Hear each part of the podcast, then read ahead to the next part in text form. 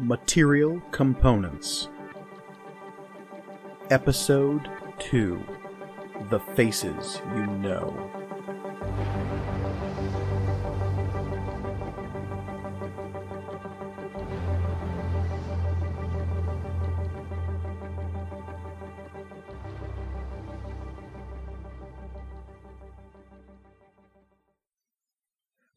Greetings and welcome to Material Components, the real play RPG show all about intelligent items and the players who love them. I am your dungeon master, Mike Gargoni, and joining me as always are my intrepid adventurers. Say hello, adventurers. Hello, Hi. Hi. adventurers. Hello. Oh wait, no, Uh, I got that wrong. I am Olivia Gray, and I will be p- playing Tears of the Cloakbearer, Child of the Outer Storm. I am Cass, and I'll be playing Cherish, the Tiefling Sorcerer. Uh, my name is Michael, and I will be playing Sid, the rogue. I'm Reed Morris, and I'll be playing Grawl, the Warlock. It's true. All of these things are true. Wow. So, I would like to Got start off one. this session by asking the same thing I ask every time, though this is, of course, the first time I am asking it because it is episode Oh, two. yeah. Oh, of and, course. and, and that is, Yeah. do you remember what happened last time? Right. I Oh, genuinely don't know. um, yes. I do. Yes. Okay, great. Start us off. Okay. So we all showed up at the Maker Festival. Mhm. Sid almost got beat up. Um, Cherish and Tears are reunited. Um, Grawl failed to get out of a life debt. Um, I got Grawl got out of fifty percent of a life that's debt. true. Yeah, there's still 50. Yeah, yeah. I mean, Um, fifty percent of a life. And then, uh, you know, we were all having a good time, and then just everything stopped. That is a pretty good description of precisely what happened. Is because yes, the Maker Festival, that five-day festival that uh, where all of the Tempest Rest Valley gathers into the city of Stormhaven to show off their wares and hopefully attract the instincts or the the magical tethers that calls one to their forge bonded items children from all over the valley are brought to the city of Stormhaven to parade through the streets, looking at vendor stalls and hoping to find their forge bonded item. But during this festival, this coming of age for most of the valley, there was a a strange occurrence. Do you remember what happened within that that freezing? Um, there was a weird uh, creature um, who tried to attack us. Uh, he was very creepy. Um, oh, and like everybody had like threads coming out of their heads and going into the sky. That was um, That pretty might be notable. important. Might Except be for important. us. except for I us. doubt it. Yes, specifically us, um, and maybe some others off in the distance. We're not sure. Um, we ran into oh, what was the weird potato guy? Uh, he was a folk of Ling. He was a what? Uh, well, that's what Mike said afterwards. He's a folk of Lang. Folk of Lang. Okay. You know, was- you you you know, know he is a folk, and you know he is from some place called Lang. Beyond Yeah. that, who knows? Oh, beyond beyond that, he's a gross potato faced boy. He was bad not- to be around. yeah. did not ask his name because we hate him. Right. I suggested Kirby, but I don't think that. I don't I mean, think honestly, it's if be his his name is name. anywhere as gross as he is, that would make it even worse. Yeah. it's like Keith or something. Take that, all the Keats listening. Yeah. Yeah. Sorry. you know what you did. Um, what else did we do? Hmm. hmm. Oh. we met We saw the giant thing. Who was touching all of the threads? Yes. It was also bad to be. Yeah, it seemed seemed pretty uh not great to run into. Um, so we ran. from the Night Walker, that giant of anti-life that was striding through the frozen city. Whoa, whoa, whoa, whoa, whoa! Y'all ran and took me with you.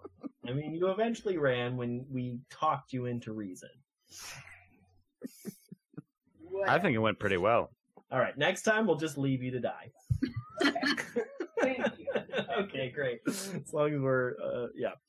Um, And then we ran into the oh, I wrote it down somewhere. The witch, uh, Skyne. Nine Witch. Skyne witch. Yes, thank you. This is true. At the center, or near the center of all of this, you encountered the Skyne Witch, that white blue creature of strange fractal patterns and ephemera, as she tried to understand what was happening in your city. Uh, you seem to be at the center of things, according to her, and in her words, she hoped that you would help her understand and undo the tangle, whatever that is. Yeah. And it was at that point that you came out of that strange blue gray other world, that in between place. Yes, Olivia, something else. He also told us that we would be tested four times. hmm That was a minor detail that did in fact come up. Oh, right. The tests. Yeah. That in a year and a day, the first four tests would occur. I That- believe they were um, algebra, um, geography, um, history, um, and arts and crafts. Is that right? Yep. Oh, Got it. Extreme Arts and under crafts is subjective. Extreme arts and crafts. extreme underwater basket weaving would be the fourth and final test, of course. Oh god, I'm not looking forward that's to that. Mike, Mike, if, if you make that an actual thing, please, please, just find a way to actually weave that into this. No pun intended. I think it was Unintended, very much I don't know. Yeah. So, after that declaration, you were drawn out of this strange in between realm and came face to face with the old mage, that wizardly woman who protects the whole valley and shepherded basically all of civilization to safety 500 years ago when magic went mad and the world was consumed by the outer storm and she offered you basically help. Over the course of the next year, she offered to help in whatever way you wanted, and a few offers of schooling were given out. Some offers of staying out of your way were given out. And so we'll be jumping back in in a year's time. So over the course of that year, what were your characters up to? Don't all go at once. It's fine.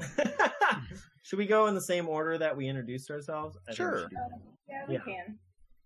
Um, well, the morning after the Sky Witch gives us the tests, uh, Tirza a hundred percent goes back to that alley where we met the Nightwalker, and she is very certain that she's going to have to be comforting the families of someone who's died because that revulsion and horror that she and Cherish felt was so real and so palpable.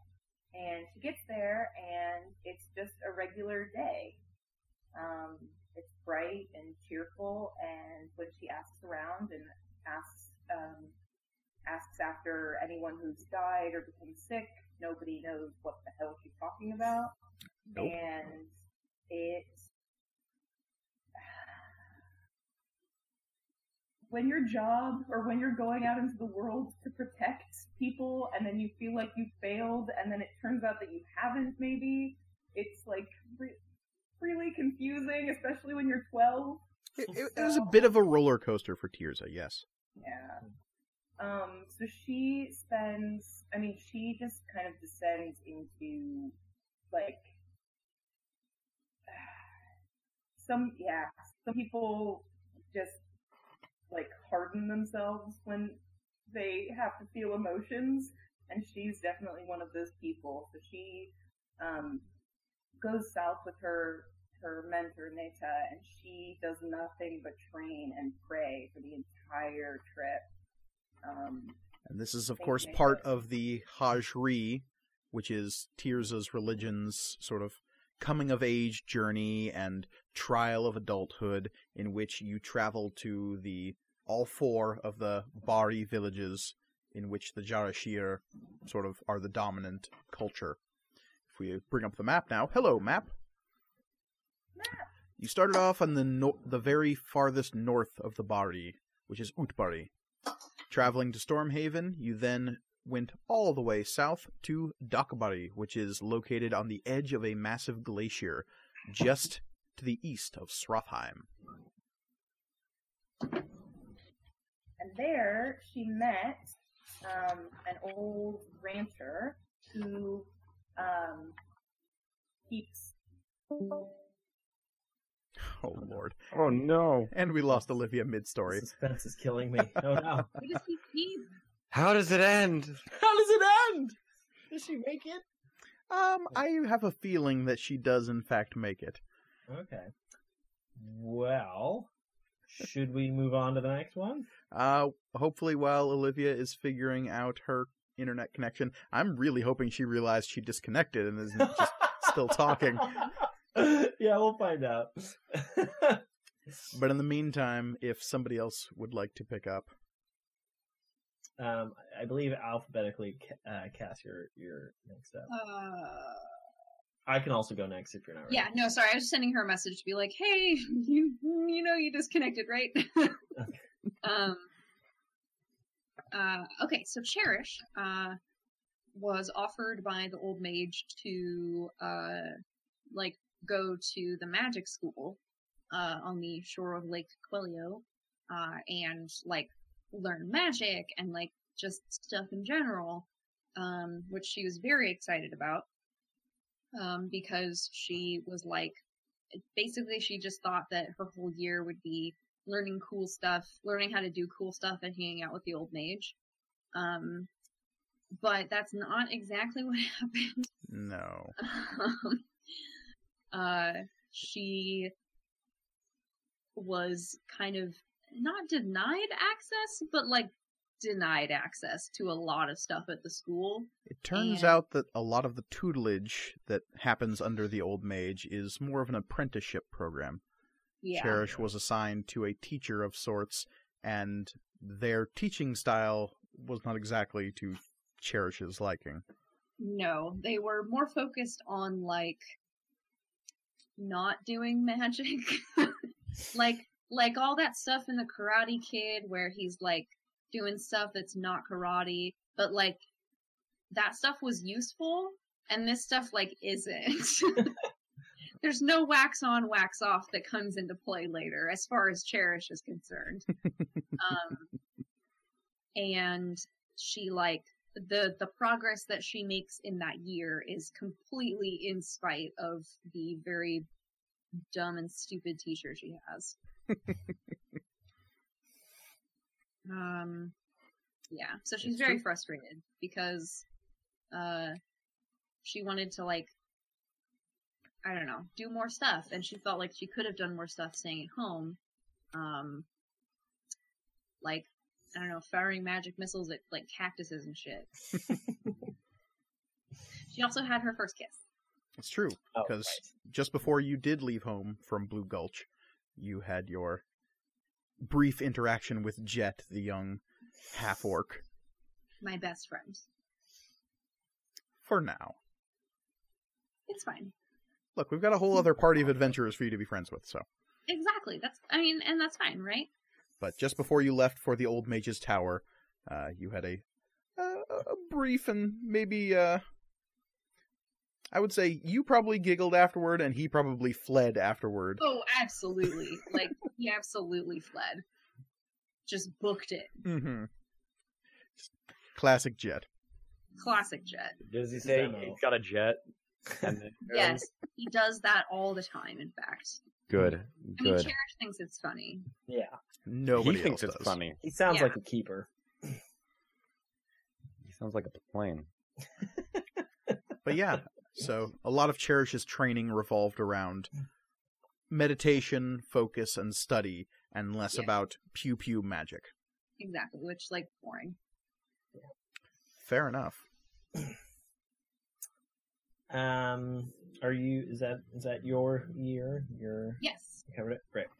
Um, okay, so Sid, um, after sort of witnessing the um, the horrors of the of the previous year, um, decided that he needs to become a better swordsman. Uh, however, Despite his claims that he's already the best. sure he's he's pretty good but he didn't want um he didn't want um uh the archmage's help because whatever like she she hasn't helped him so far uh, as far as he sees it um and so he goes out and he finds he challenges people to sword fights um and it turns out that most people don't challenge um or accept challenges from uh ch- uh, a child um Because yes, to, to a sword fight. because Uh, I believe Mm. Sid, you're 15 years old at this time. 15, yeah, yeah. Yeah, it um, turns out not a lot of nice people accept uh, dueling challenges from 15 year olds. Um, so that leads me to the people who did accept the challenge. Not nice people. Um, No. kind of, kind of the scum of uh, Stormhaven. Um, real thugs. Um, uh, yeah, basically the people you would expect to beat up uh, children. Folk who didn't um, have problems with beating up children. Exactly. Yeah. Yeah. Um, so, uh, won a lot of fights, uh, lost a lot of fights. Um, but in spite of, uh, in spite of a pretty rough year, um, I, uh, Sid still, uh, has found some confidence in himself. Um, however, um, he has learned a few valuable, valuable lessons from a particularly rough fight that he had recently, uh, semi recently. Um, and so, now he is in search of somebody uh, who he deems worthy to teach him uh, the art of the sword. Sid is coming to the realization that there's perhaps a bit more to learn than just fancy footwork and uh, flashy sword style. hmm And he's hoping that somewhere out there there's somebody worthy of tutoring him. Right. Because Um, if in a perfect world, it would have been Sid's mother teaching him these things. right, and that's kind of that's part of the problem is I don't trust anyone to be as good at uh, at the sword as she she was. Um, so, in his eyes, ev- ev- everybody else is inferior. Right. And unfortunately, Angela's passing four years ago left Sid rather bereft of not only resources to find somebody like this, but also any amount of trust in people.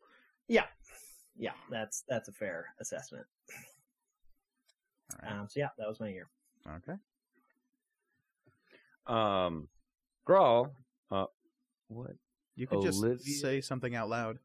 A I thought it'd be goober. We are having I couldn't read having that. what? Yeah, Oh, here she is. Oh, I hear something. Mm, she's she's just booping us. She's- She's booping us. Yeah. Um. Anyways, uh, Grawl had a fun and exciting year of not much happening. Um. so Grawl, upon receiving his invitation to train at the tower, uh, was like, "Yeah, sure, whatever, old lady." Um, and decided um that he was going to stick with what he was planning on doing in the first place, which was going to the library in Old Haven. Um, so that's what he did. Um, he stayed in in Stormhaven for uh, several months, um, trying to like decipher all the books in the Old Haven library. Um, to little little to no effect at all because he can't read. And um, fun fact: uh, when you're a giant monstrosity of a creature, um, no one's really willing to help you learn to read a book. Very few people. Yeah, very few people. Um, so after several months had passed, uh, Grawl decided, fine, I give up uh, on the the whole reading front, and decided to join uh, Cherish and uh, the old mage at their tower up on what is that Crescent Lake?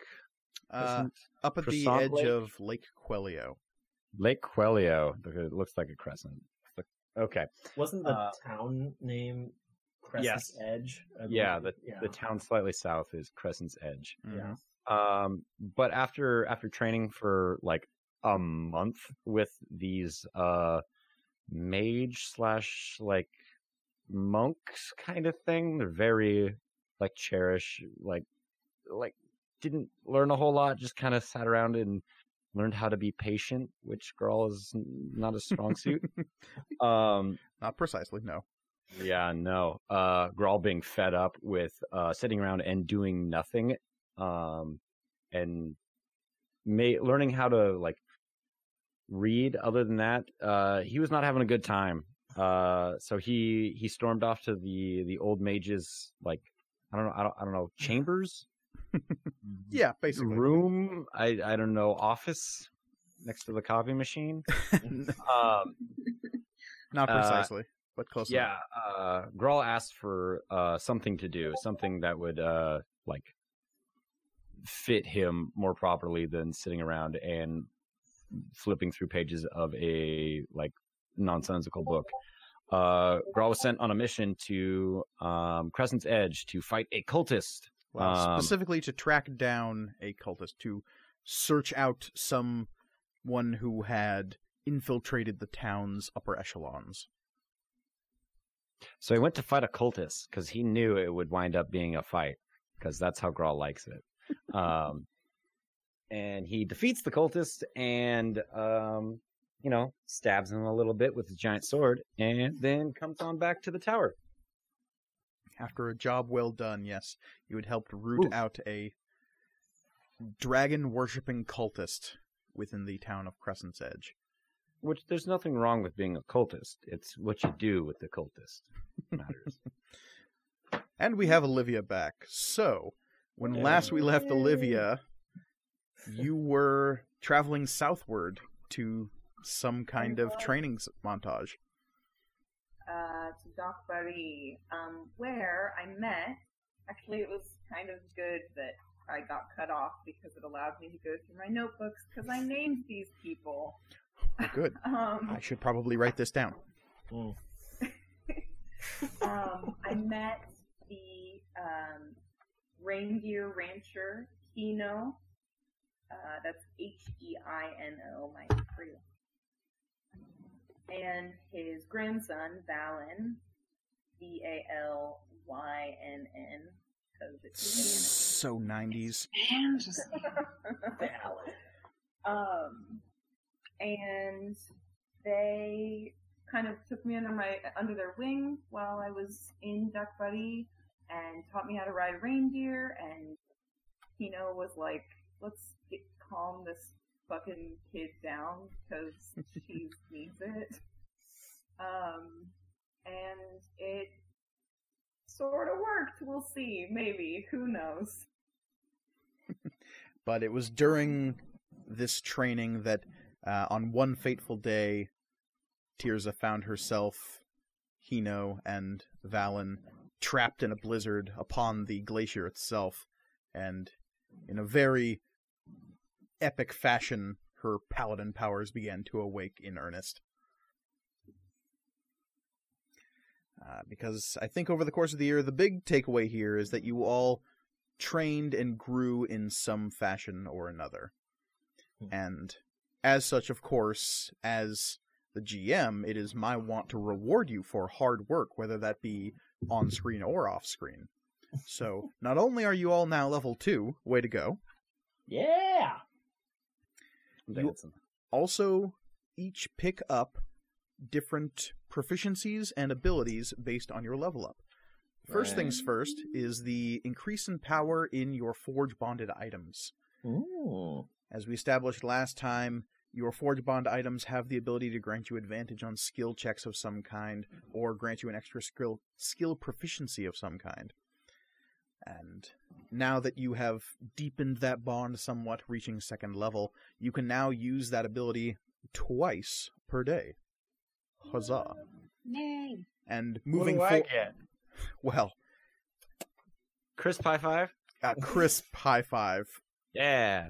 Huh. yeah did it. Movie magic, guys. Movie magic. Crisp as hell. The power of editing. Mm-hmm. I'll put in a Mike. smack sound effect there. Yeah, please. Thank you. There you go. But you, there is some consolation prizes for Grawl because while you didn't necessarily spend the whole year studying at the tower, you did spend a little time there. So a Whole month.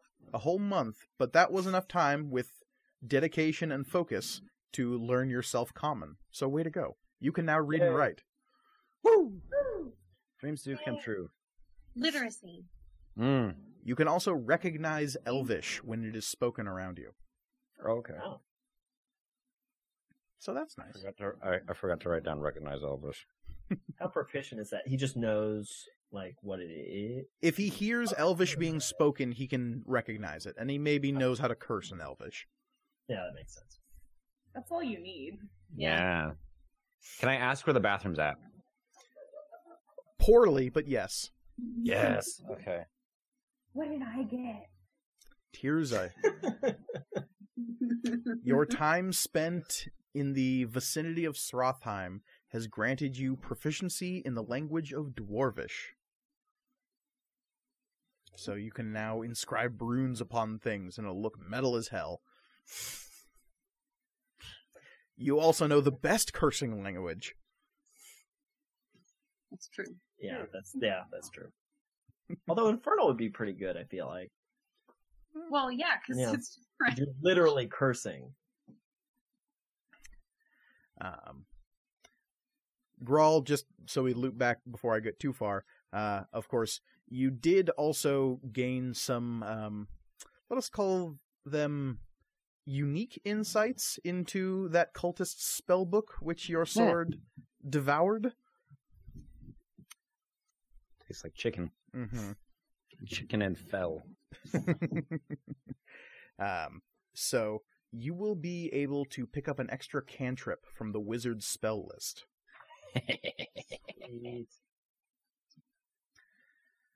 Tirza, your training has also granted you proficiency with animal handling, so way to go. All the animal friends. All those animal friends. Cherish, you were far more dedicated in your time at the tower because, unlike Grawl, you stuck it out. You, through perseverance, training, and focus,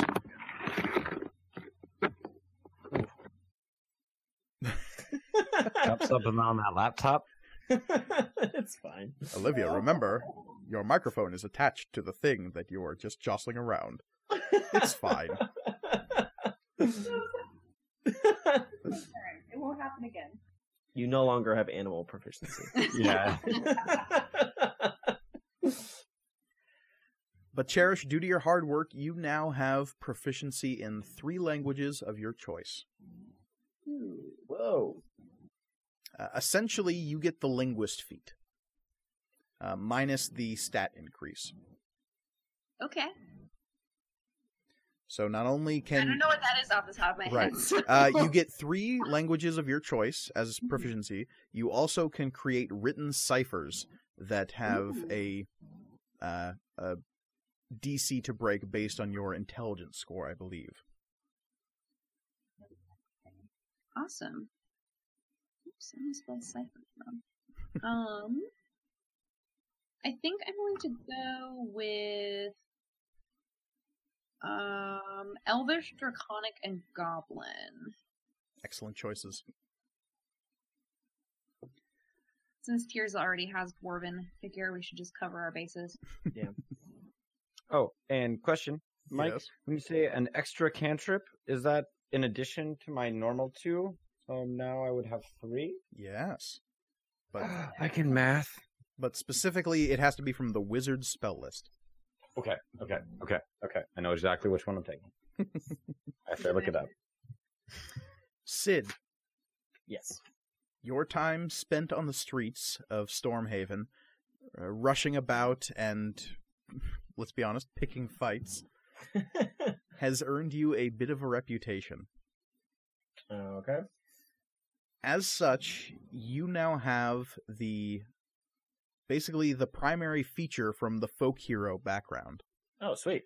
You are a recognized persona in certain districts of Stormhaven specifically. So while you're in those districts, you can garner certain rewards. Perfect. Uh, you can find that in the folk hero section of the player's handbook. I will look it up. It won't necessarily be super important this session. I'll say that th- right now. Yeah. I'm just making a note to look it up later. Right. Cool. So beyond all that, you also achieved level two, and yeah, we're coming into this year with the four of you, threadless, being a little bit stronger, a little bit more daring, and a little bit more capable. So What's the man? a year has passed since the events of that day during the festival. Sid, I need you to give me a dexterity saving throw. Oh, God. Hit by a bus. um, that's pretty good. Uh, thirteen. All right. The practice sword smacks you directly in the thigh, That's no good. and your mother says as much. She says, No, Sid. Follow my hands, not my head. A face can lie. And she'll come at you again. Give me another dexterity saving throw. Okay. Uh, sixteen. Watching her hands this time, you follow the motion of the practice sword as it swings again at your legs, and you're able to skitter backwards slightly, maintaining your stance. Your mother, Angela's warm smile spreads across her face as she watches you, and she says, That's it, that's it. Now you come at me. Okay. Make an attack roll. Mhm. Um, that's going to be a sixteen. All right. Your swords clash together, and there's the clatter of wood through this hallway. Her smile never degree- decreases. Her eyes never seem to leave yours, though she counters each and every one of your strikes. Her sword dancing, her left hand tucked safely behind her back. She seems to be flowing like the wind, almost effortlessly in front of you. And despite yourself, you can't help but smile, feeling that this is what you're hoping to live up to. And the fact that she's here with you now to train you is precisely what you need to move forward. Is this a dream? I am I I look at um am I am I 16 am what what what is what is happening where am I You are in a brick laden backyard. It seems to be some kind of courtyard behind a tall two story home. It's Okay. not one you recognize, but as you watch, you can see that this was maybe a house your mother had had an eye on for a while when you were younger. um can I try to I want to do a bit of a sneak attack so I want to like maybe distract her with um uh some kind of sleight of hand If, um I'm thinking maybe um Give me a sleight of hand roll. Okay. trying to think of what I want to do. Uh, 17. All right. So you do a a feint essentially. You Yeah. play as though you're going to be motioning to her left when in fact you're about to dodge to her right. Uh, move you've seen her use countless times, Yeah. and almost without even really realizing it, you are pretty sure, following the motion of her hands and her feet, that she is following your feint. And it Huh. isn't until you look up that you realize her eyes are locked on yours, and not only is she following your feint, she lunges into it. oh shit. okay. So ra- Um, rather than being where you think she's going to be, she's inside your reach and has her practice sword clattering up against your ribs. Oh shit! I fall over. Um, I'm like, God, I, I, okay, I thought I had you that time. I, I swear, I swear I had you that time. And then I throw a bit of like dust in her face and I try to attack her. And she is laughing now as you pocket sand her. um, I didn't roll well, so it didn't, it didn't go well. I got a, um, I got a, uh, a six.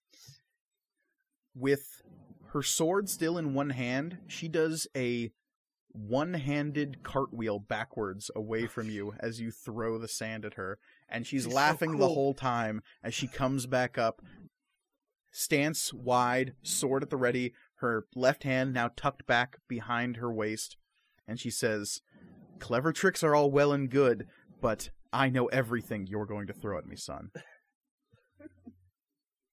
What about this? And I throw my sword at her. Because I don't, I don't, I have nothing else. Um, I don't even know what what would I roll for that. Uh, give me an attack roll with just your dexterity, not your proficiency bonus. Okay, cool. So that'd be Ooh, nineteen. All right. Dang. Storm Piercer flows straight through your mother's chest. She Oh. stands and stares at you, eyes wide, smile slowly drooping off of her face, as the sword she used is embedded right in the center of her chest. She stares down at it in a moment of stunned silence before looking back up at you and says, Exactly. And that's when you wake up.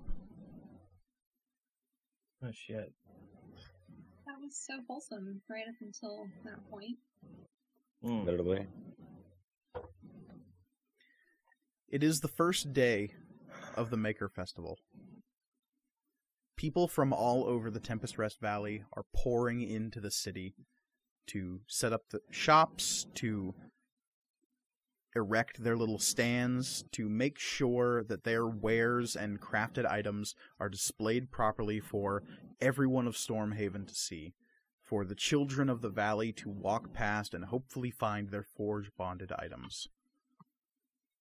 Tirza, you are leading a group of such children. Netta walking slightly behind you. Your caravan arrived in the city perhaps only a few hours ago, but already you're making sure that this group of Jarashir children is wandering through the Mason's Way district, the southernmost district of Stormhaven. And it is Netta and you who are watching over this gang of children. And Netta says, Keep them close. We don't want any of these little ones wandering off. Yes, ma'am. Of course. Um, and then I actually think I turn and I take the hand of the one who's most likely to wander off. uh, Little Tark is his name, and he is a rambunctious little turd. Walking turd. Cool. He is a young dwarven boy who, while being raised among the Jarashir, doesn't really cotton to the whole, like, living in modest serenity vibe that the Jarashir. He has a tendency to hoard things like a magpie. He has very often, like, taken shovels from people having to dig latrine duty or taken candles that the campsite might need later down the week and you find these little bundles of items that Tark has squirreled away from time to time and you can see his wide eyes searching around these booths and there's a little tremble in his hand as he strays past a fruit vendor and you tug him away and he's just like "Aw." Very good. uh, Tark will find you something better than some fruit. Don't worry. and he says what's better than fruit They have a point here. Friendship. Maybe the real fruit was the friends we made along the way. um, yeah. Uh, is there any pattern to where we can go, or it's just chaos? It's a lot of chaos. There is a main thoroughfare leading northward towards Old Haven, but a lot of the vendors are setting up shops deeper along circuitous routes through the city, leading mostly to the northwest towards the Dustwater district, which is where you had all had your adventures last year. Um, I will kind of start to lead the group that way. Okay. Grawl, Cherish, you are coming into the Dustwater district with a caravan coming down from the old mage's tower. While the two of you haven't really seen much of each other in the last year's worth of training, whether it be at the tower or out in the world itself, you have spent the last two weeks with one another, or at least in near proximity to one another along this caravan. Um, Cherish is delighted. Grawl Uh, is not. um, because uh, she didn't get to see uh, Grawl at the old at the tower very much, if it. Um, and so she's like, like asking him like what he did over the year, like what power, asking him if all the rumors that got started at the uh, tower about him were true. um, it's true. I did kill six different people. Crazy. All in one blow. People sing songs about me. Well, it's less songs and more like hushed whispers, but yeah, Very quiet songs. They do sing. They do sing them. They're just very hushed. Um, she's probably told him about her first kiss like at least five times. um, and it's getting she- closer to twelve. It's getting closer. Okay, well, she thinks it's like okay. Um, and also she's told anyone who will listen, which is misleading as a phrase because it's like anyone who will stand next for any given amount of time. It's like a cone attack, you know. Basic, basic. Rumor Mill has a 30 foot cone in front of whoever casts Yeah. it. Yeah. It has advantage too. So the two the two of you are coming in through I wouldn't necessarily call them gates because it is just sort of a de- demarcation line where the city begins. It's more that the the cluster of civilization becomes more condensed as you enter through the Dustwater district. But off to the side of the main road, you see a figure in white alabaster robes watching this caravan enter. And while she didn't accompany you from her tower, you can see that the old mage has apparently appeared to greet your entry into the city. Hmm. Um, I like. I don't know if the cart stopped or if it still moved. Regardless, uh, Cherish kind of like hops off, um, and like walks.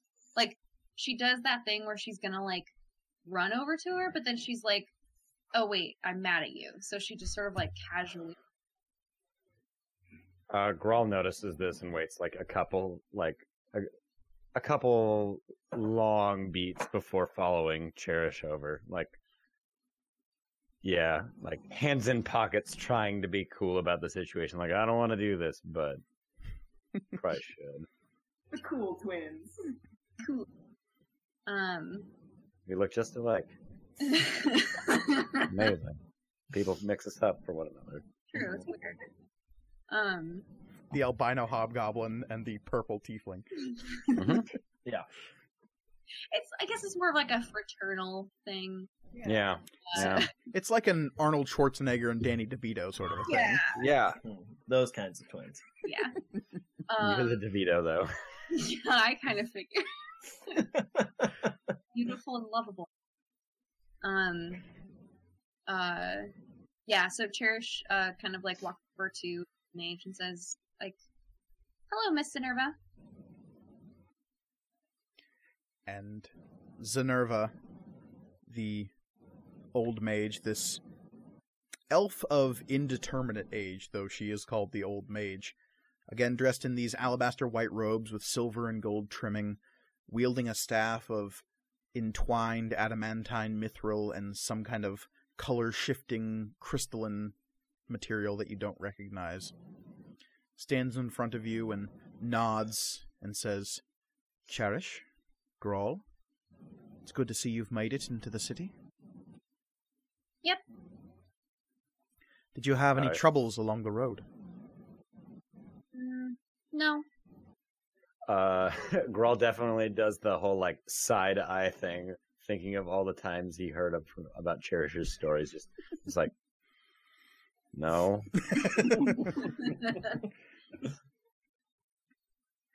And she says, Very well. I hope your year was a fruitful one. Time well spent. Mm. It honestly could have been better.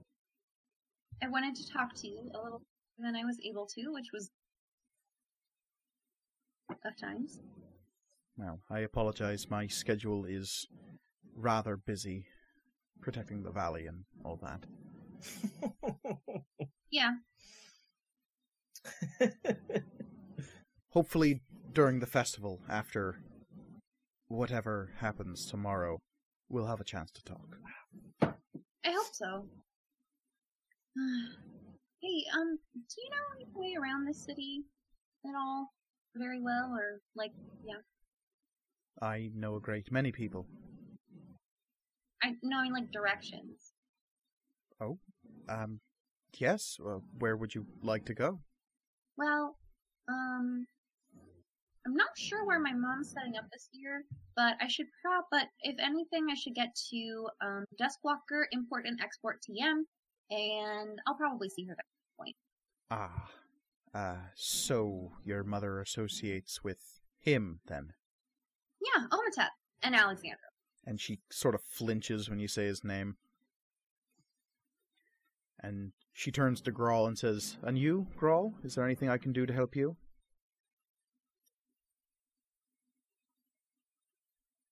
No. Very well then. I'm. If you'd follow me, Cherish, I'll be happy to lead you to where you need to go. Thank you. Sid, where are you on the first day of the festival? Um, yeah, I think I'm. I'm I'm looking around. I I'm, I'm trying to ch- scope out maybe um and see if there's like uh some kind of f- like fighting tournament or like sword fighting. Tur- I want to like see if there's any like good swordsmen in the city. Um, this is probably the best time for me to to figure that out. You know, or to see like people from all over the valley come together. Um, It's true. so yeah. All right. That's sort of what I'm, I'm doing right now. and you're slightly disappointed in Yeah. the first few hours of your search because you seem to find that while the Maker Festival is a time when everyone of the valley is gathering, all of these tournaments seem to be more about the material components, pardon the He said it. wordplay, than the actual skill of the fighters themselves. It's Uh. more about showing off the new design of swords and armor than it is about the skill of the fighters themselves. So, unfortunately, Sid's search is a little depressing in that he is seeing lots of people showing off their fancy new swords or their robust new sets of armor, but not necessarily showing the type of skill you would hope for. okay. Well, that sucks. Um, I guess. Um, At one of these tournaments, though, you are watching these two sword fighters clash. Their long swords showing off two distinct different versions of cross guards that they're testing out. One that's more like a forked prong, and one that's more like a bowl guard over the handle. And you can see that that forked guard has some advantages in terms of catching other blades and trying to flip them out of hands, but the the bowl guard has some advantages in terms of being able to just punch your enemy with this Sure. big metal piece on your sword. yeah. And a voice behind you says, "Not very impressive this year, if you ask me." I turn around. I, it's clearly Omatep. I, I recognize his voice anywhere. Yes. Omatep is standing behind you, watching this fight, collecting some money from some people who have clearly made some bets with him. And he says, Honestly, if I was them, I would be focusing on bigger, better, heavier swords. I mean, that's just me. They say bigger is not always better, but in this case, bigger is can be better. I mean, they're clearly just showing off their weapons. So they, the more ridiculous the weapons, the better, probably. Um, that's what I'm saying. I need Oh, something God. big and ridiculous, like, I don't know, some kind of great sword that has this big square blade and made of gray steel and can hack through the uh, inborn knowledge of the person who is being attacked, right? Yeah, that's strangely specific. That's a strangely specific need you have there, Omatep. Have you met a friend of mine named I'm Rawl? just We're spitballing. You're you're you're just spitballing here. It's Okay. getting a little warm in here. Don't know what it is. Crazy. Huh, weird. Are you making bets on these? Fucking No, I am winning bets on these. You're winning bets on these guys. Man, I bet you if I fought these guys, they wouldn't know what hit them. Oh, I am sure. You are Angela's son, after all. There is. These posers wouldn't stand a chance. I bet they've never even fought anyone. And he, like, looks at the two of them fighting each other, then looks back at you. Um, I think they have fought one or two people. It looks more like dancing than fighting, if I'm going to be perfectly honest. Hey, look. I knew your mother very well. The way she did it, she made it look like dancing as well. Yeah, but unlike these guys, she knew how to finish a fight. this is true. But what Uh, what brings you here, my friend? uh, I live over there, and I point to like an alleyway over that way.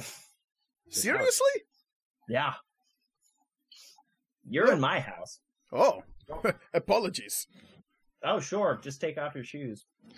And he looks down at these like nice little loafers he's wearing. He says, eh, "I'm okay."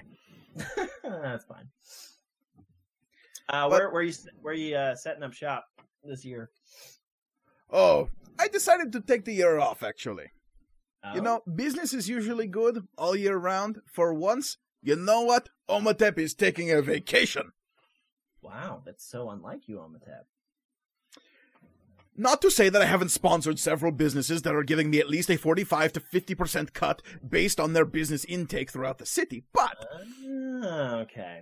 Well, can you uh would you be able to point me in the direction of maybe some uh armor sellers, maybe some leather workers, I don't know. Uh, I've got I've come across some coin recently um through very legitimate legitimate purposes. Uh of and- course, we are all getting our coin legitimately. Oh, of course, yeah. Oh, I love conversations with you, Omatep. You get me. I feel like we get each other. hmm hmm taps his nose and points at you. And he says, Sid, my friend, of course you know an armor seller, and of course she is in town right now. Oh yeah, I guess so. Yeah, I guess it's about time I meet up with everybody, huh? I am not trying to pressure you, my friend. It just, uh. Look, with all these rumors floating around about you and your three friends about what happened last year, There's mean- rumors about us. eh, eh, there's one or two. There's one or two. Yeah. Some stories going around about The old how, mage uh, does not make offers of help lightly. Okay, so people saw that. Did they see how I dramatically turned away her uh, offer? I mean, She was like, "Hey, Sid, how about I uh, I help you with the best instruction in all of the city?" I'm like, "Nah, I got it." I was like really cool, and I was leaning against the wall, and I had like a toothpick in my mouth, and it was really cool. y- you know what, Sid? Yes, that is exactly what I heard. Okay, great. then my job is done.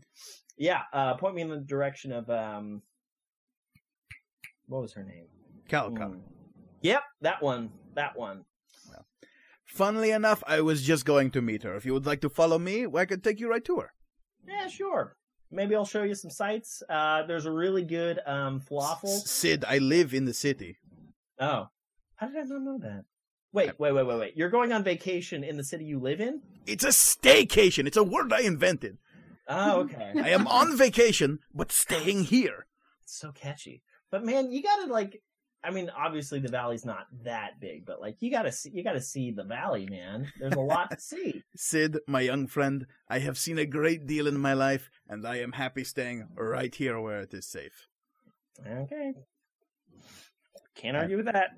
And Omatep leads you winding through the city, the Duskwater district, towards the walls of Old Haven, near the northern edge of the Masons Way, which is the southernmost district. Gotcha.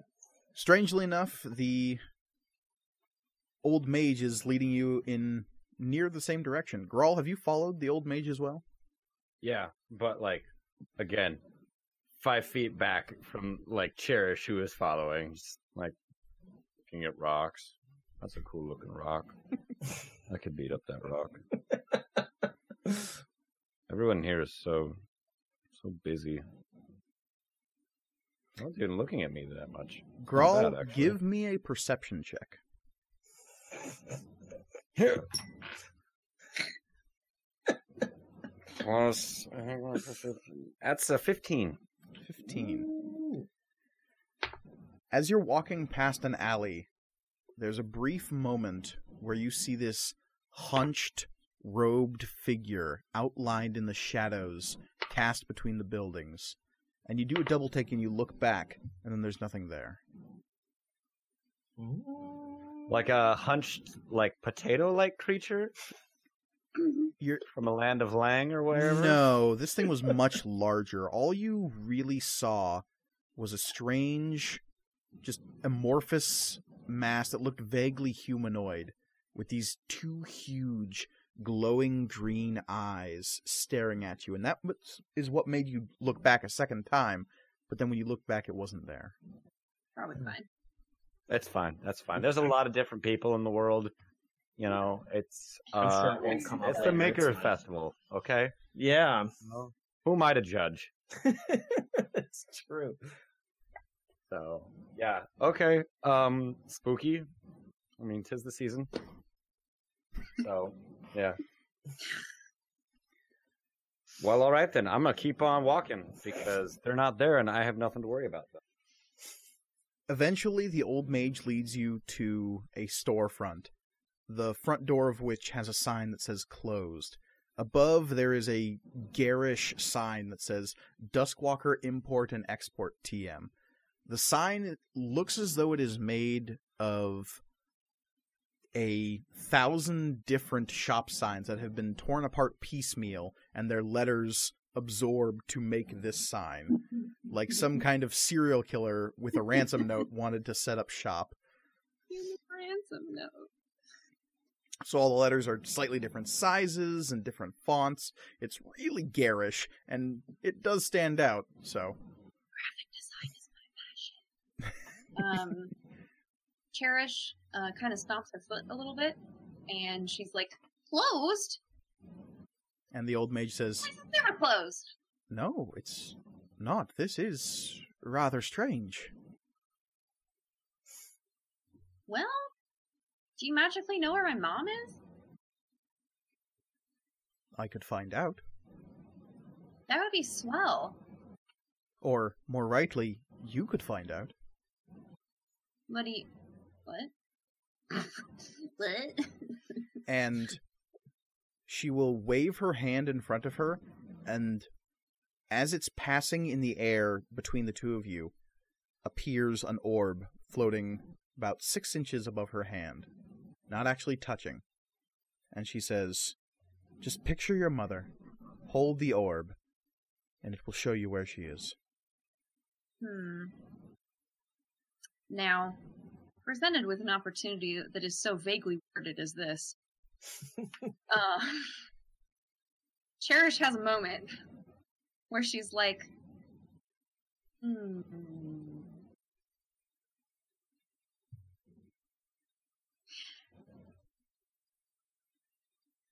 Yeah, she's definitely been feeling some conflicted emotions about, like, you know, what's your real family and like she loves Calcon a lot because she raised her from the babe stage and uh is like afraid of hurting her feelings with how much she wants to find out about her mom. But also she really wants to know about her mom. Uh so i think like it's almost it's almost like a moment where of like like conflicted for half a second, but then like the the unconscious desire kind of like overtakes it and like kind of without realizing it she she's trying to picture like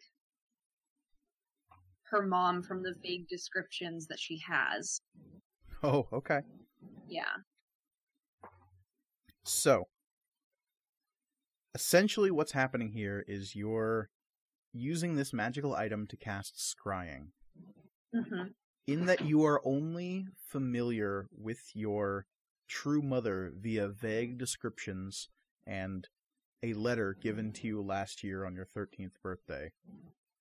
Give me an arcana roll. okay um and i'm gonna use maz to get advantage Sweet deal.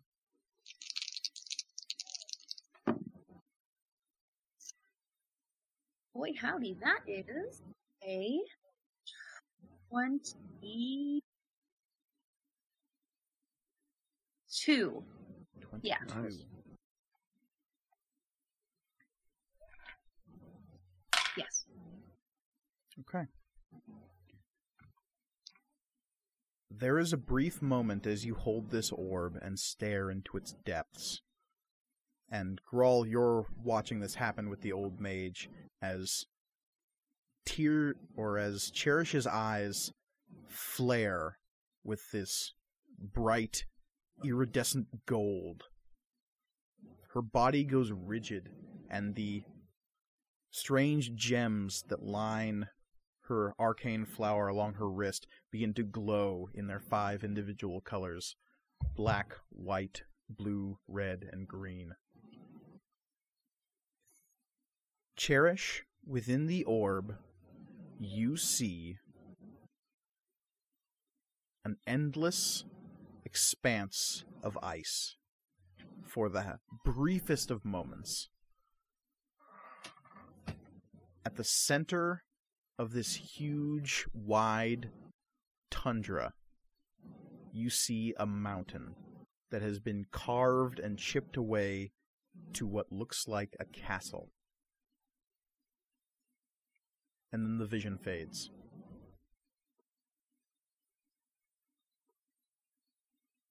Okay.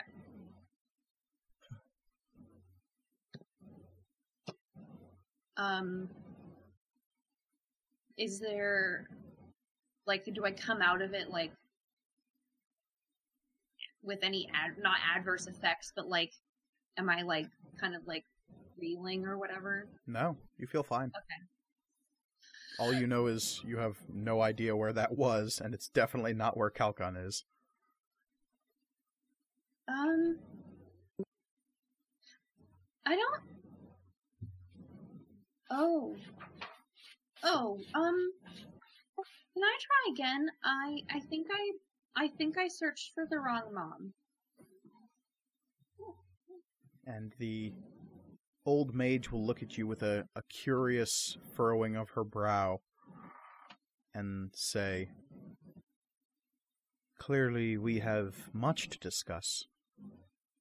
Yeah, you saw that too. No, but Oh, clearly, whatever you saw is not what you were expecting. no.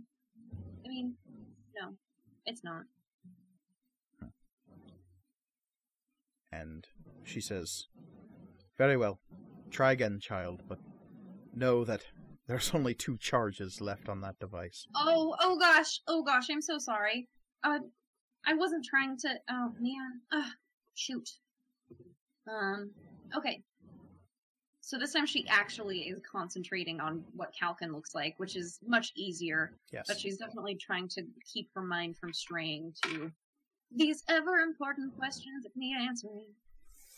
Uh, without even trying, once you're actually trying to picture Calcon, you can see her sitting in a bar somewhere, and a sign just over the bar says "The Wandering Rose." Ugh, okay. This time it worked, and I'm so sorry for wasting another charge on your orb. Um, but we have to go to the Wandering Rose. And the old mage sort of perks up and says, "Very well." And with a wave of her hand, the orb vanishes from yours. You reach the Wandering Rose just as Sid and Omatep are approaching the outside as well. Hi guys. Oh, hey. And Omatep says, Perfect timing! It's like I planned it this way or something. And I kind of give him a side eye. And that's when Alexander leaps down off of a roof behind the old mage, Cherish, and Grawl, and then scampers over to Omatep, climbs up his onto his shoulder, and gives the old man a little bit of a thumbs up. And he says, Good job, Alexander. Alexander, you were here the whole time? Alexander, the small black and white capuchin, nods solemnly. You little scamp. And he gives a little shrug, like, What are you gonna do?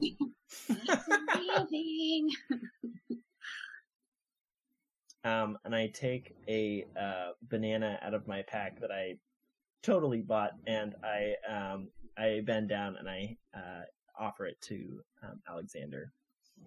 and Alexander like pats down the pockets he does not have and looks at you with an expression that says like I have nothing to offer you Oh, free of charge. and he takes the banana and cradles it in a way that's just like a holy relic that you're handing him and somewhat baffled he looks back up at you his hands poised to unpeel this treasure Now you owe me.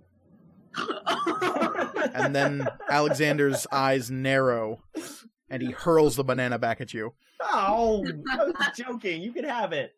No deal. and Alexander goes hmm. All right, fine. And I just peel it and I eat it myself. and you can always catch his little eyes watching you as you do it, and there's like a furrow in his brow, and his little I- monkey face is just like, "Oh, you will pay for this day." And I'm enjoying this banana. It's great. It's a good banana. Sid has made an enemy today. Alex, Alexander will remember this. so you are all shown inside the Wandering Rose. There you meet Calcon, and uh, merriment begins to be had by all. Though you do notice the old mage never steps foot inside. She watches the two of you uh, entering the bar and nods and says, "I'll speak to you later then." okay. I hope whatever trials you face on the morrow, farewell. I'm sure it'll be fine. Yes. Tirza, as you're wandering through the city, you are looking around. You're you're watching your charges well. Tark, especially that little little bastard. But he literally keeps wandering off, and I have to like go leave the group and catch him. Like, no, stop. but half of you is sort of glad for the diversions because every time you're away from Netta, it gives you the opportunity to look more thoroughly for the people you're expecting to see. Because while you are focused on your duty at hand, a piece of you is still aware that whatever is going to be happening in the next 24 hours, it involves your friend Cherish and your new acquaintances Grawl and Sid.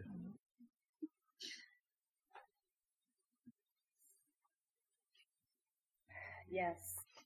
Um.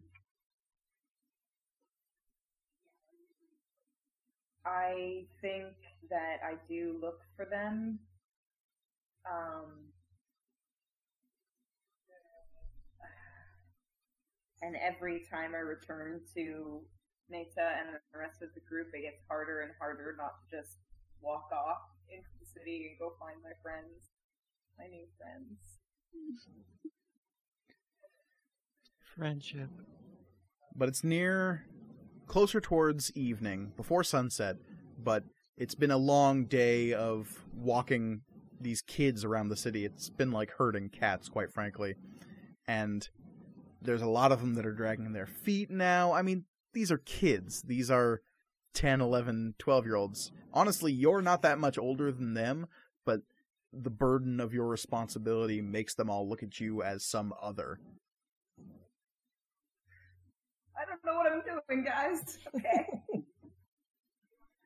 perhaps not so long ago, these would have been counted among your friends and classmates among your own body, but as they are from a different village and they see you as this figure out of myth, you are destined to be one of the Thunder Wardens. You bear one of the the augurs, the cloak, and they can't help but see you as a much older person than you are.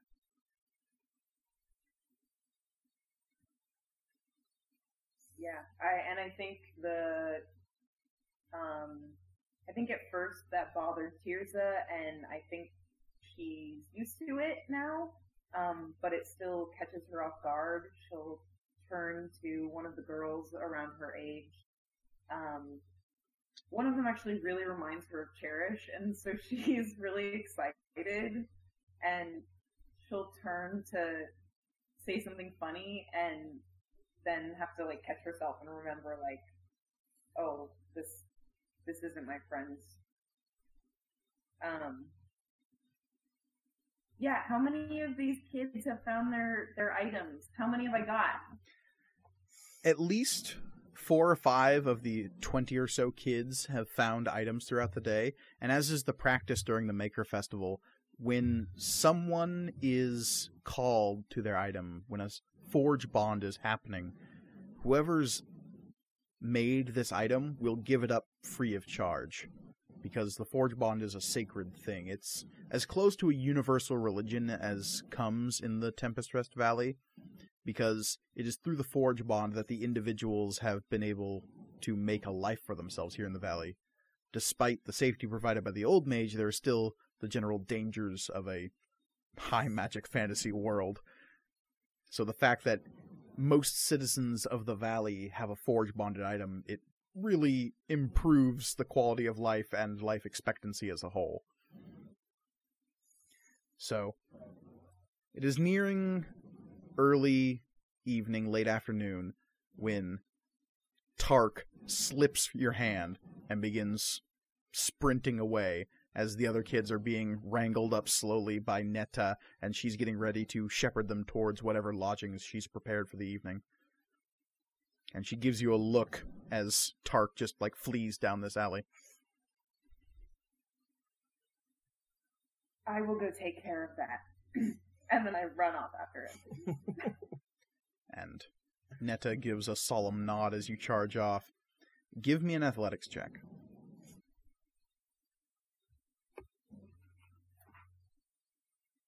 I'm pretty okay at that, not too shabby. 20, uh, 22. All right. You catch him in short order. His little child dwarf legs don't carry him very far very fast. And you're you snatch his hand and you're about to drag him back and he says, "You don't understand, Miss Tirza. It's it's over there. I feel it. It's over there." Um uh then let's go get it. Um I, I think Tirza is um, like actually genuinely really excited for this kid to get his board bound item.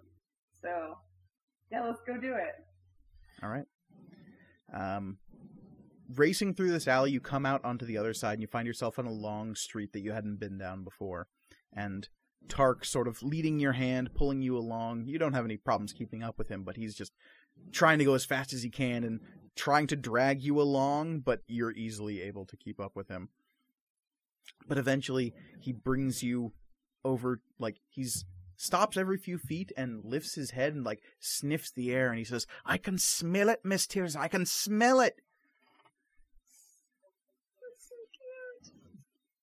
And following him down this road, you eventually come to this stall with all of these pots and pans and cookware. and he's staring up at this big cast iron skillet hanging from a hook at the top of this stall. And he says, It's that one! It's that one! He's calling to me! I can hear him! I can smell him! I can feel him! Uh, So cute. um, I think she gestures to like the shopkeep and has has him pull it down. I don't I, she, I know she's taller than Tark, but she's also very short. so And the shopkeeper is this sort of rotund woman of impressive size in every dimension. She says, Oh, is it a forge bond then? Yes, ma'am. Oh, and she grabs the big skillet and pulls it down. And it's this big black iron thing that when she brings it down, you can see that the whole width of the pan is almost as big as Tark himself. He he is gonna have to like wield this thing with two hands. Oh my god. And she gingerly lowers it down and says, And is this for you, lad? And he says, Yes, yes, that's it, that's it. And she hands it to him. He takes it in his little stubby hands. And you can see these tendrils of blue gray energy swarming between the two of them. It's almost like electricity. Just before the pot and or pan, I should say, touches his hands, you can see little crackles of energy just like arcing between the two, the object and the boy. And when he touches, he lets out a little shiver of like, it tickles. Um. Awesome. Uh,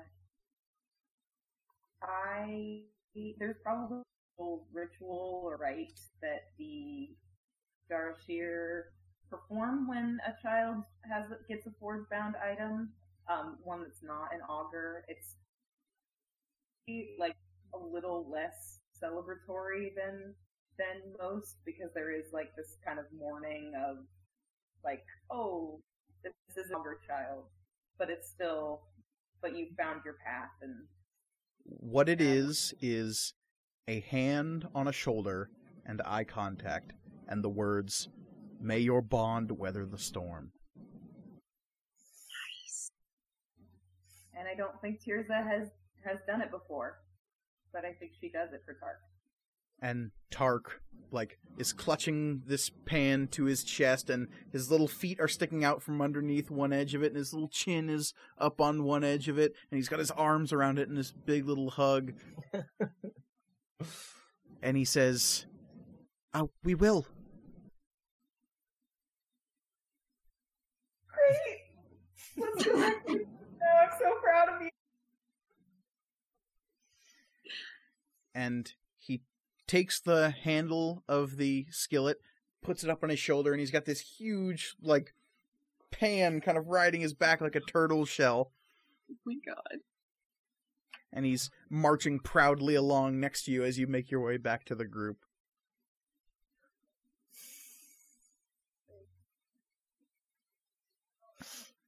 And Excellent.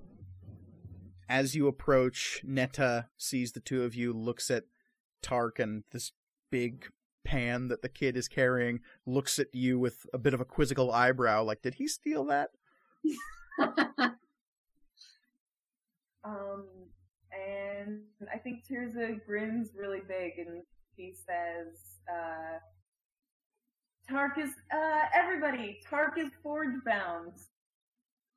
And there's like, despite the tiredness and the sort of lagging spirits of these kids, some of which were searching the entire day for the forge bound item, they all perk up at those words and they all rush towards Tark and begin putting hands on his shoulders and saying the words, some of them a little sloppily, but it's just all these kids rushing over to him saying, May your bond weather the storm, may your bond weather the storm, hope your bum weathers the storm. Kids are great. Um, I Have a great summer. the- to Neta, and um, I think, yeah, I say to her, um, I, I did it. I, I performed his rite. I got to, I got to be the one to make to witness his forge bond. and she nods and gives you just the briefest of smiles, which is the rarest gift that Netta can give to somebody. And she will walk past you over to Tark, and the children will sort of just part like the sea in front of her as she strides forward. And this six foot five, fully plate mailed woman will kneel down in front of Tark and put this huge mailed gauntleted hand on his shoulder and say, May your bond weather the storm. What is his name? And Tark will look like sort of shuffling his feet and say, His name's Bob.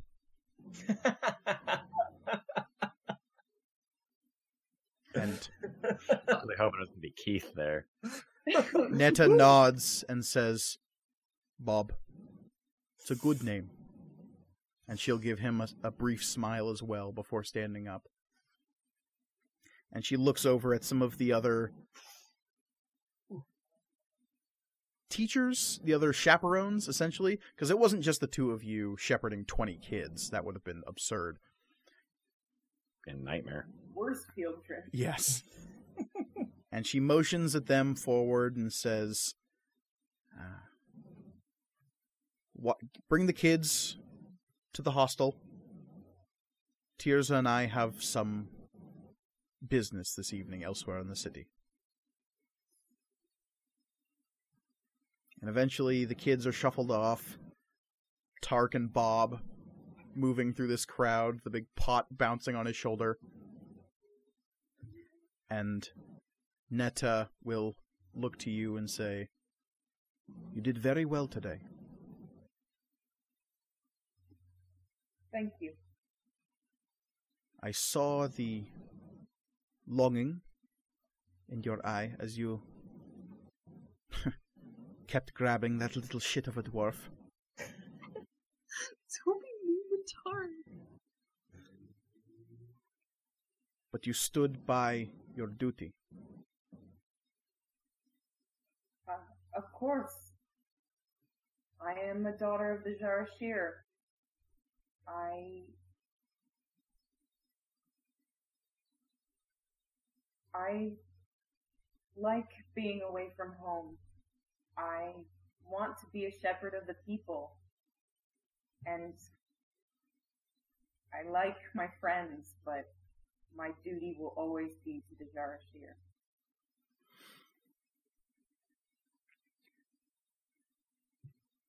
You're to be tested soon, but this was your first test.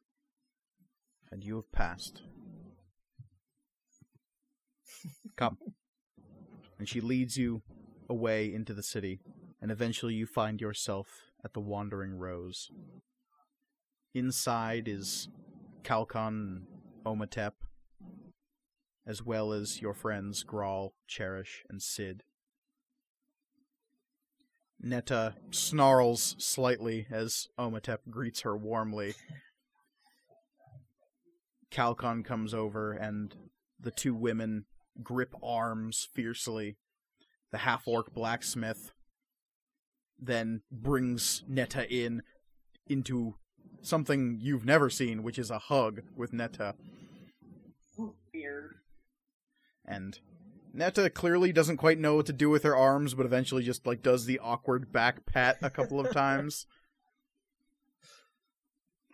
And the adults split off and leave the four of you to discuss what may come tomorrow.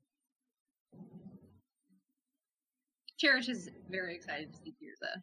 Uh, Tirza is also very see cherished. I think she walked through the door and saw all of y'all and did the like look up, look, look away to Netta, like a really you got me a puppy, and then like booked it over.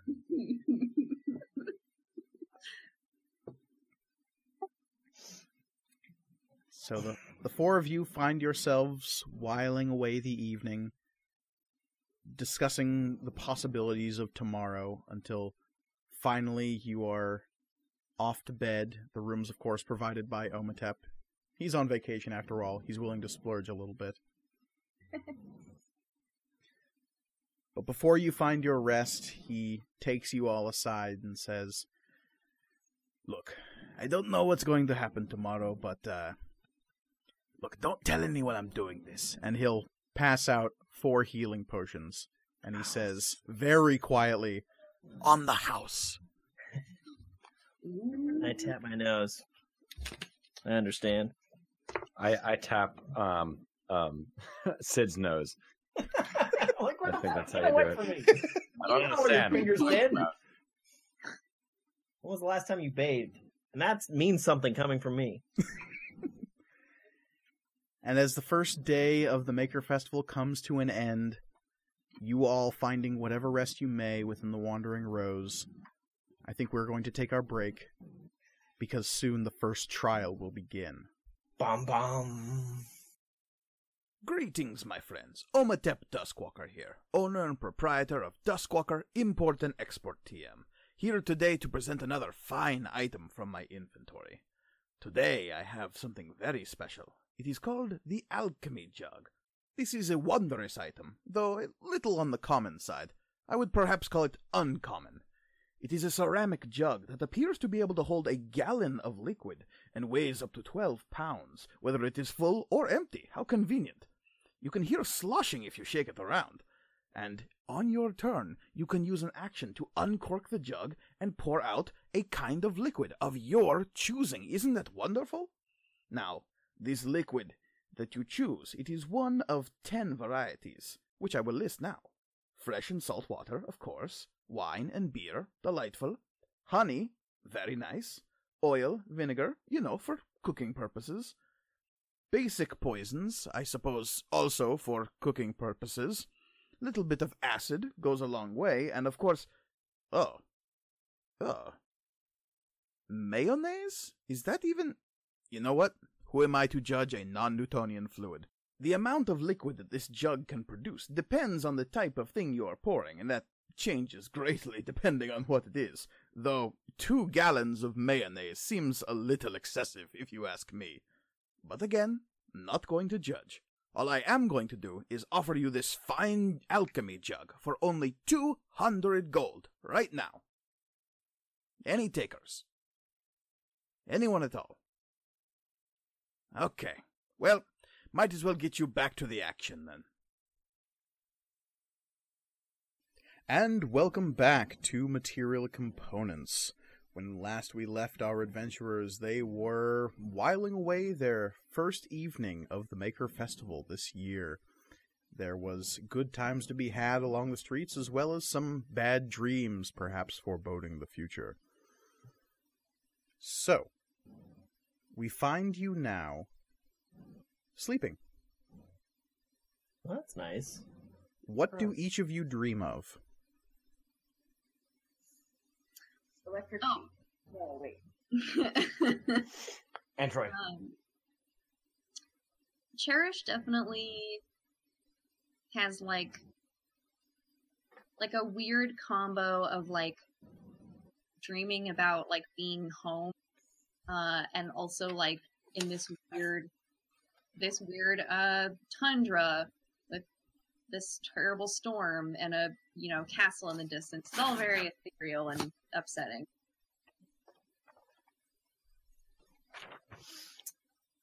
Um, so Sid definitely dreams that he is um, uh, in his favorite um, series of books, um, Horatio Emberlight. Um, I don't know. Maybe it's like a com- a weird combination of various chap, you know, various because it, it's like a collection, if I'm not mistaken, It is an omnibus Um, of tales, yes, omnibus of tales. Um, with the last story torn out. The last story torn out yeah um so i've never been able to read that one um so yeah so i i imagine that like like i i am uh, horatio emberlight and then like periodically i'll see you guys and like you'll be replaced with some of the other characters and then you'll it'll also be them at the same time. It um but what is most important is that i am horatio emberlight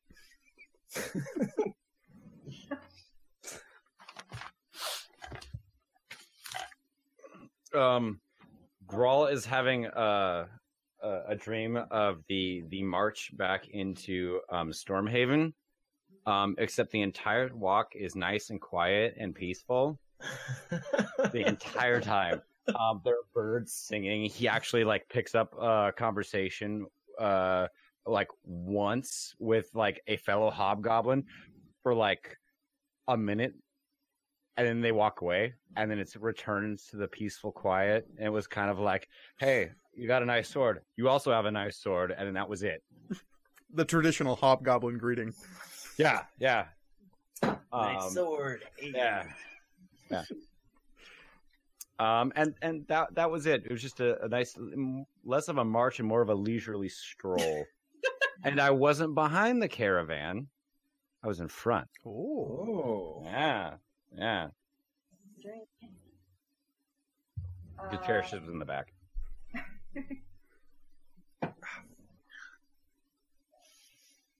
Tirza. Tirza dreams about being in the mountains. Um, and when her paladin powers manifested, it was in the middle of a blizzard on this glacier that she and Kino, um, and his grandson, whose name I've already forgot because I clearly care about him a lot. Valynn is his name.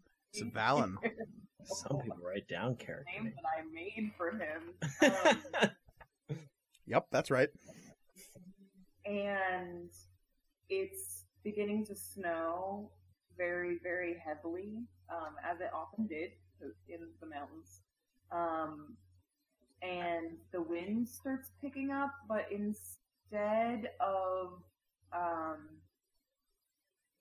a normal storm, it's kind of crackling with this green and blue and purple, uh, almost magical seeming energy.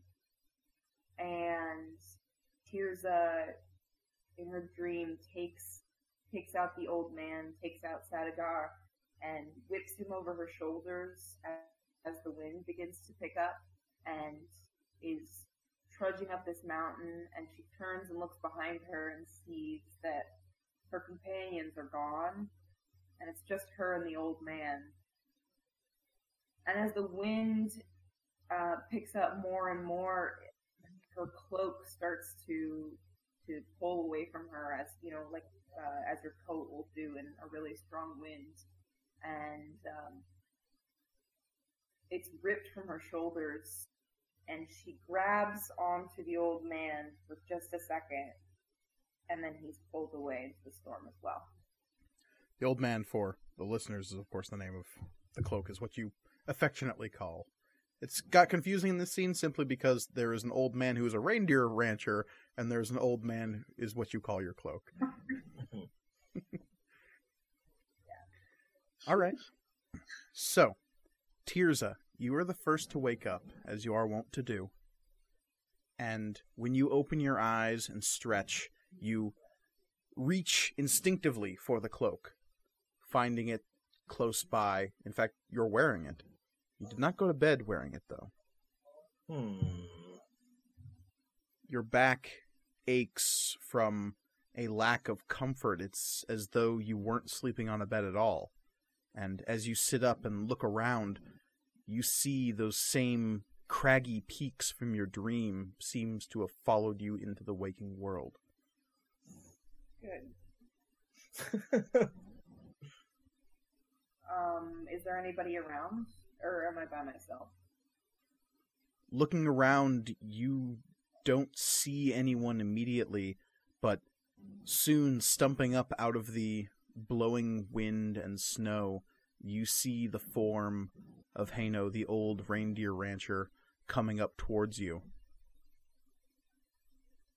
Um, And he says, I, Tirza? you know, uh, what's going on? Where are we? I could ask you the same question, girl. I thought you had headed back to the city. I, I did. I'm, I'm in the city.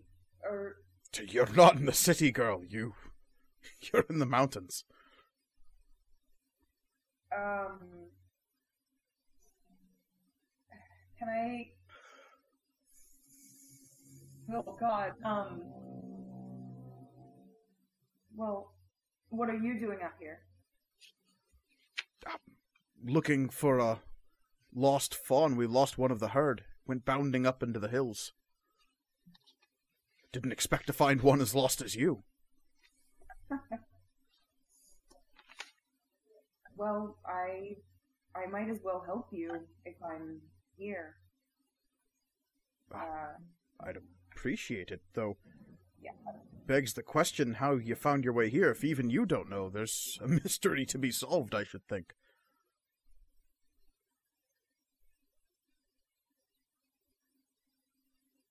I. mm. Well. Uh, in in a moment of honesty, I think she's like, I.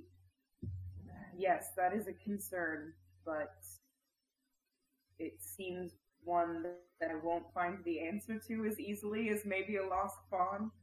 So let's work on that one first. Fair enough. Well, follow me then. Your boots are sturdy enough, but I know these peaks like none other. Uh, yeah. Um, can I can I do anything to help him find? Give me a survival check.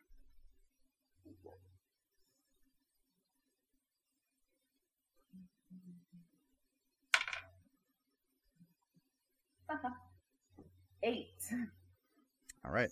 Not survive.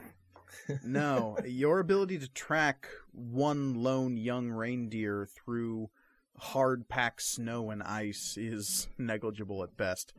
He seems much more accomplished at this task. As he treks through, though, you move up and up, always moving away from the glacier, up towards the mountains themselves. Eventually, your feet find stone, um, and Heino's grumbling to himself, young ones always going too far, always losing their way. When will they learn? Um, where's Valynn? And he turns and says, Valynn? Oh, he had to stay behind.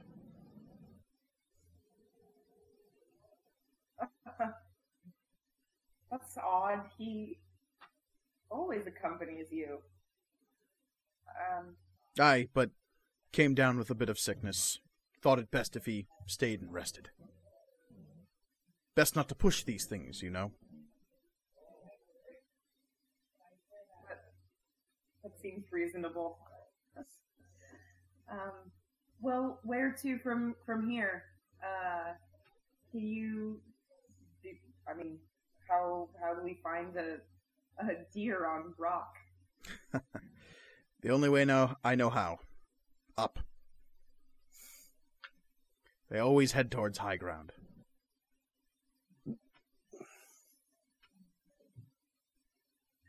Is that true? Give me an insight check. I feel like that's not a good mountain strategy. I got a 17. You've trusted Heino through all sorts of misadventures when it comes to the caring and catering of reindeer. He's never led you astray before. If he believes that a a young reindeer would head to the highest place possible, then you'd believe him. Okay, cool. Uh, is there is there like a peak in sight? There's a large rocky crag just ahead of you. It seems to rise up above the the glacier itself and up above the valley and start edging up towards the storm wall itself. You can see the dark clouds of the outer storm slightly cresting the mountain's edge as it rests above you. It's strange, multicolored lightning streaking the dark clouds. Um, okay. Uh, I think I I head up towards that crag. Okay. I'm leading. I'm leading the way now. Okay. as I am wont to do. Excellent. Grawl, Yes. you wake up from this peaceful dream in a warm, dark hall. Smoke, smoky air fills your lungs, and for the first time in what feels like years, you wake up with a sense of belonging that you haven't felt since you were a child. There's a musty smell to this place that is familiar. It is the smell of shaved and worked metal. It's the smell of hard work and perseverance. It is the smell of the bulwark of bone. Um, yay! I'm home where they love me so much. Um, And you glance around and looking down, you feel the serpentine mailed gauntlet on your arm as it crinkles and stretches. Matt. Well, I've got everything I want. I I should leave. Um. Wow. Uh. Okay. Do do I have? Uh, I'm still wearing everything normally, though, right? Yes, I have my sword. yes. Okay. Perfect. Okay. Okay. Security. Um. Well. Uh. Girl's gonna get up and make his way out of the room. Moving out of the room, you see the two guards posted outside snap you a crisp salute. As they say, War Chief. Oh, I'm so excited. I put the hand out like, you know, like like a like a like an ease of like like like they they be at ease now. And they dip Um, in supplication. It's that whole scene from uh uh what is it? Uh Arthur Legend of the Sword where he puts his hand out like this and they all do the like, you know. Oh, that's so cool. Okay, I'm going to keep walking man. Okay. The stone beneath your feet is a familiar tread as you walk through the citadel. And as you find the end of this hallway, it opens up into a vast balcony overlooking your holdings. You stare out over the bulwark, down into the dustlands, and as far as your eyes can see, you see the fires of camps as enslaved giants are girded for war, and hobgoblin legions muster upon the wastelands just below the mountains. Sick, dude. Um okay, um I'm going to do the whole like like put one hand up in the air kind of thing. Um And a trumpet blasts from somewhere beneath you, and the hordes begin to roar. yeah. Raw, grawl, grawl, grawl. I said you could stop. Um uh so and then uh I'm going to do the whole wave across the crowd kind of thing. And hands Uh. go up, gauntlets holding weapons. Giants in chains are forced to their knees. Oh, that's so metal. Um And okay. behind you, a voice says, Is it everything you desire? Uh I don't recognize this voice. I'm going to slowly turn around. And for the briefest of moments, you see a vaguely humanoid form with glowing green eyes. And before it vanishes, it says, This is the lie. I'm gonna I'm gonna turn back and look back out at uh all, all my peoples. Empty, Nice. snow swept fields stretch out before you. And as you Ah. watch, a young woman crests this craggy hill. Behind her, an old man stumps up.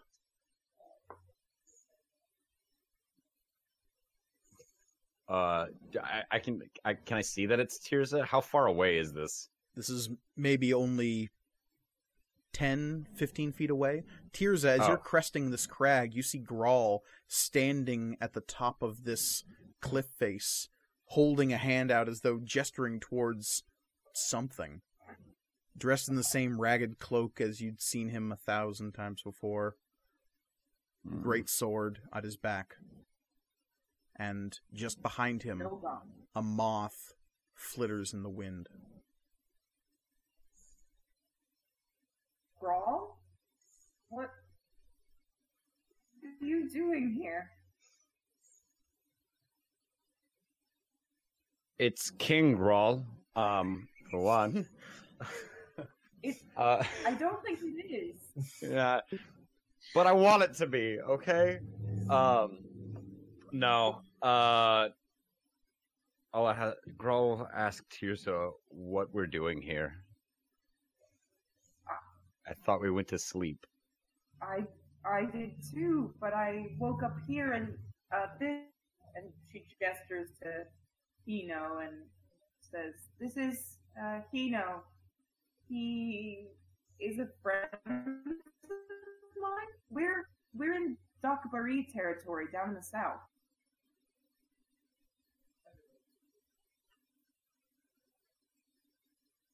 We're help we're want to help us.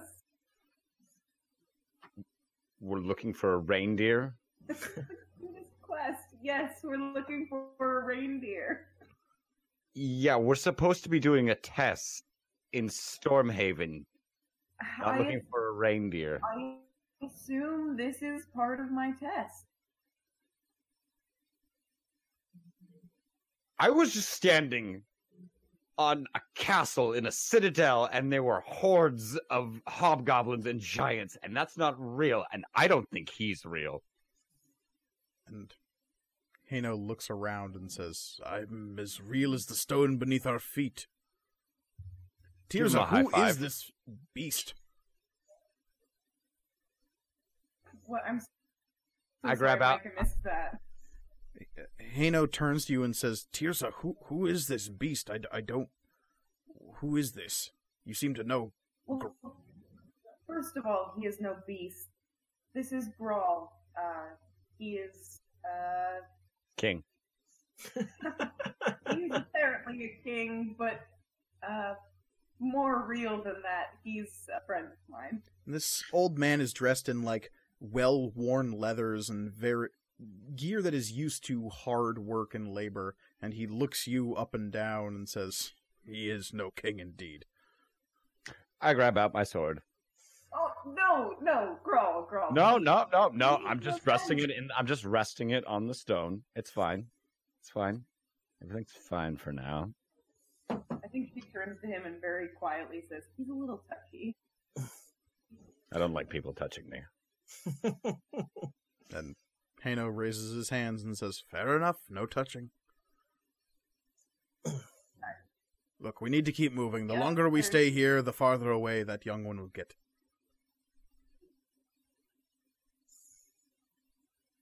Cherish. Yes. A frozen wasteland lies before you.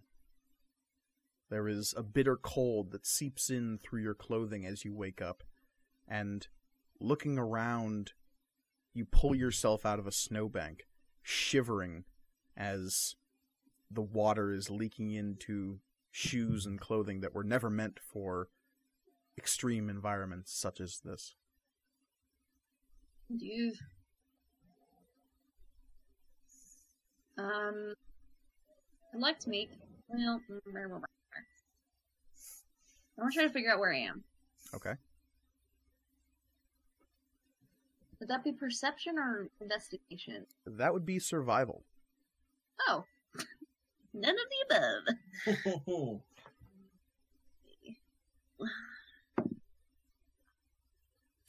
That's a six.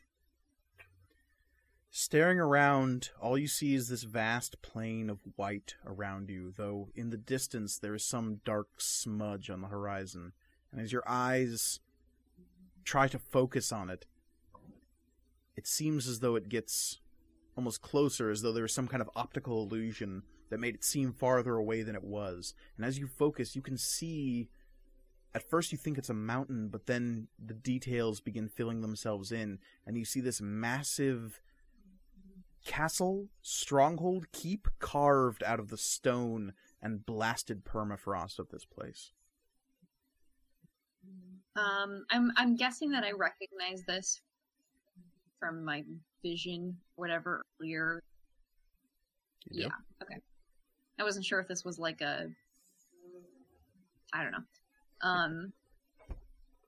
Well, so that's something. So, um, better than standing around doing nothing, I am going to kind of like steel myself and like, like, wrap myself as closely as possible and like start trudging toward it towards it.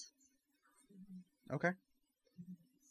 It seems like an eternity, and at the same time, it seems like no time at all before your feet are finding hard packed snow and permafrost and stone tromping up through the foothills of this lone mountain. From a distance, it looked as though it was just a solid flat plain, but as you walk towards it, you find that this is hilly and treacherous territory. There are large beds of black ice buried just beneath blowing, rustling powder. There are steep crevasses that seem to be rents in the earth as though giant claws have torn big gashes through this land. Avoiding all of this, you're winding to and fro, but the mountain seems to grow closer despite the detours you're making. And Well, a single word comes to your mind as you travel through these icy wastes, and it's a word that's been haunting you for the last year. hmm Do you know what that word is? Is it Cania? It is. You know that you are in hell, or at least one layer of it. Dope. Mm. I mean, not dope at all, but like even remotely. kind of the opposite.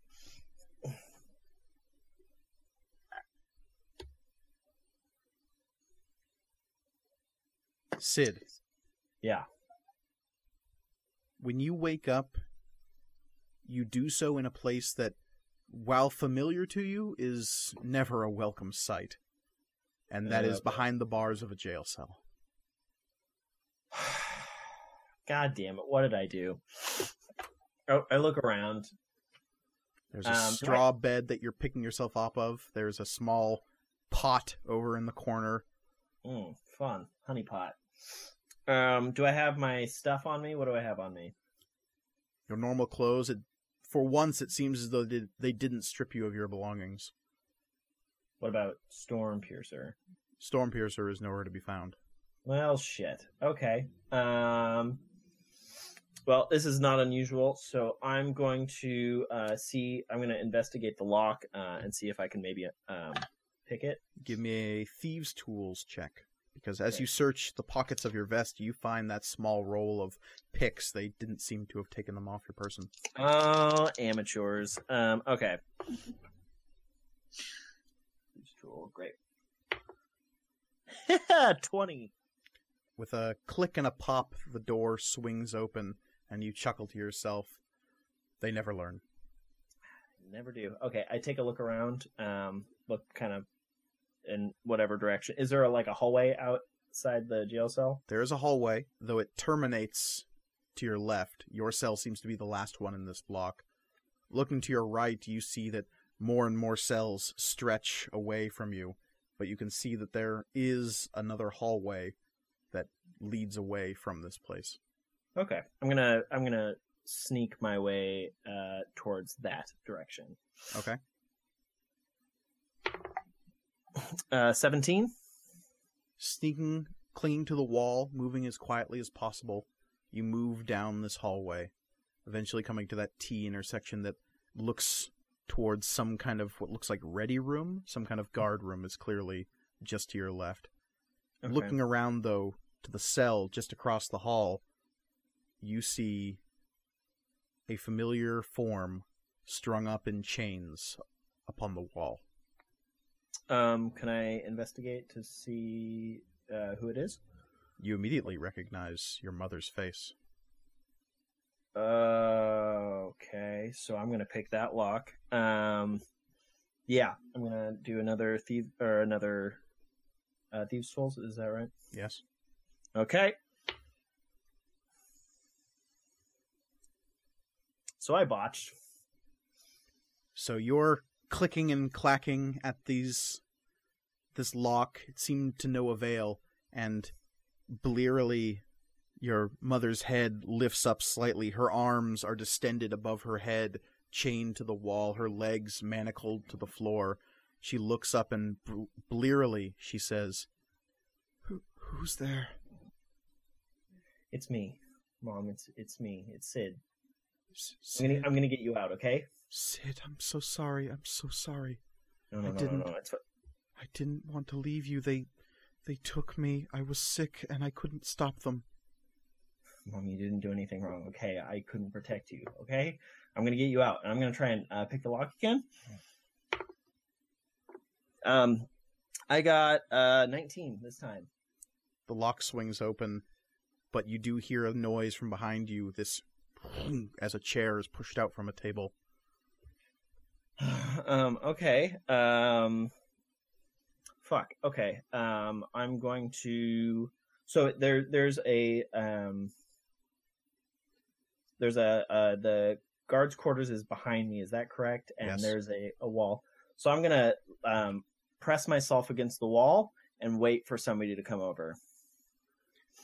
You hear the tramp of boots and the jangle of keys as a large, rotund guard comes forward and leans in to inspect this unlocked door just in front of him. And he says, What's all this then? And he's just in front of you, unaware of your presence. okay does he have a weapon on him He has a large stick dangling from a loop on his belt. Looks to be some kind of club or truncheon. Uh, how easy would it be for me to um take that from him it's attached to his belt With a sleight of hand check, depending on what you rolled, it could be very easy. I guess we'll find out. Uh, that's gonna be a seventeen. So there's a metal loop on his belt where this stick is just sort of like hanging from casually, and with nimble fingers you slip it out without a sound and test its weight in your hand. Okay. Uh, I'm gonna hit him in the face. Okay. Give me an attack roll with advantage. Great. Um, I got uh twenty-one. 21 will hit. Great. Give me a sneak attack damage. Oh, oh, I will. Um, we got a D8 and a D6. Uh, seven damage. So he goes down without a word, just a okay, great. Um, I peer around into the guards' corners. Quarters. Is there anybody else in in there? You don't see anybody, though there is a dim, flickering light coming from that room. Okay. Uh, I'm going to take him and I'm going to drag him to my cell, and uh, I'm going to close the door behind him. Oh, is there keys? Does he have keys on him? He does. I'm going to take those as well and lock him in the in the cell. Okay. Great. Throw him Um, in, take his keys. Coming back, you hear your mother's weak voice echoing down the hall as you make your way back, saying, Sid. Uh, yeah. I, I rush back. You find her staring weakly at a spot on the floor, and as you come into her cell, you can see that there are bruises and cuts over her face. She is skinny and weak, as though she's been held here for maybe years. Her eyes are cataract and seem to be blind. Okay. Um, I'm going to unlock her manacles, um, and I'm going to try and carry her into the um, guards' quarters. It is frighteningly easy to carry what little weight remains of your mother. Okay. Um, she clutches going to you weakly, holding Um, at your collar. I just tell her I'm gonna get I'm gonna get you out of here, okay, mom? Um, and then I'm going to peer into the into the quarters. Do I see anybody in there? There's no one there. You see a small rack of weapons just inside, and Storm Piercer lays at the very top of them. Great. I'm gonna I'm gonna grab that. I'm gonna head over there. Okay.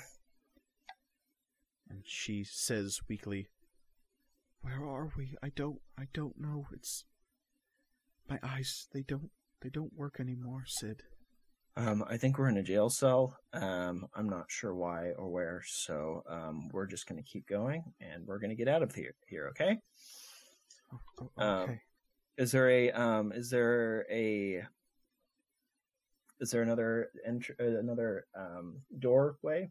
There's a large black iron door leading out of the guardroom. Great. Um, I'm going to um, I'm going to lean her against the wall, and I'm oh, I just I uh, lean in close, and I say I'm going to be right back. I just need to make sure there's nobody else here, and then I'm going to go um, to the door, and I'm going to try and open it and see if there's um, kind of like peek out um, from like a crack. Okay. Cherish. Hmm? At the base of this mountain is carved statues of a figure you don't recognize. The stone has been covered in this dark ochre. You think it's paint at first, but upon closer inspection, you're fairly sure this is just layer upon layer of dried blood that's been smeared across these enormous statues framing the front gates of this fortress. The figure wears a almost benevolent smile as it stares down at the front gates at a mirror image of itself across the way. It has these huge curved horns that sweep back over his head. Golden bangles rest at his arms and wrists, rings of every description alight on his fingers. Very ostentatious robes swirl about his legs, a tail swishes out and curls around one angle, and voluminous wings sweep back in these carvings, casting their width across the mountainside. And as you walk beneath the gaze of these two statues, you see that carved into the center of this mountainside is a corridor leading deeper inside. What do you do? I would like to. Uh, I'm not really sure how well this is going to work, but I would like to go down it as stealthily as possible. So, I think to roll a stealth check. Indeed. Yeah, it's a five.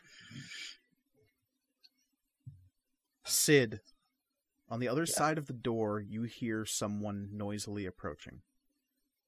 Okay, I draw Storm Piercer, and I wait. Okay. Cherish, eventually you come to a dark iron door recessed in the mountainside at the end of this long corridor. Um, I knock on it. There's a knock on the door, Sid. I kind of like. I don't do anything. There's no response to your knock at the door, Cherish. Is anyone there? Sid, you hear Cherish's voice outside. uh, okay.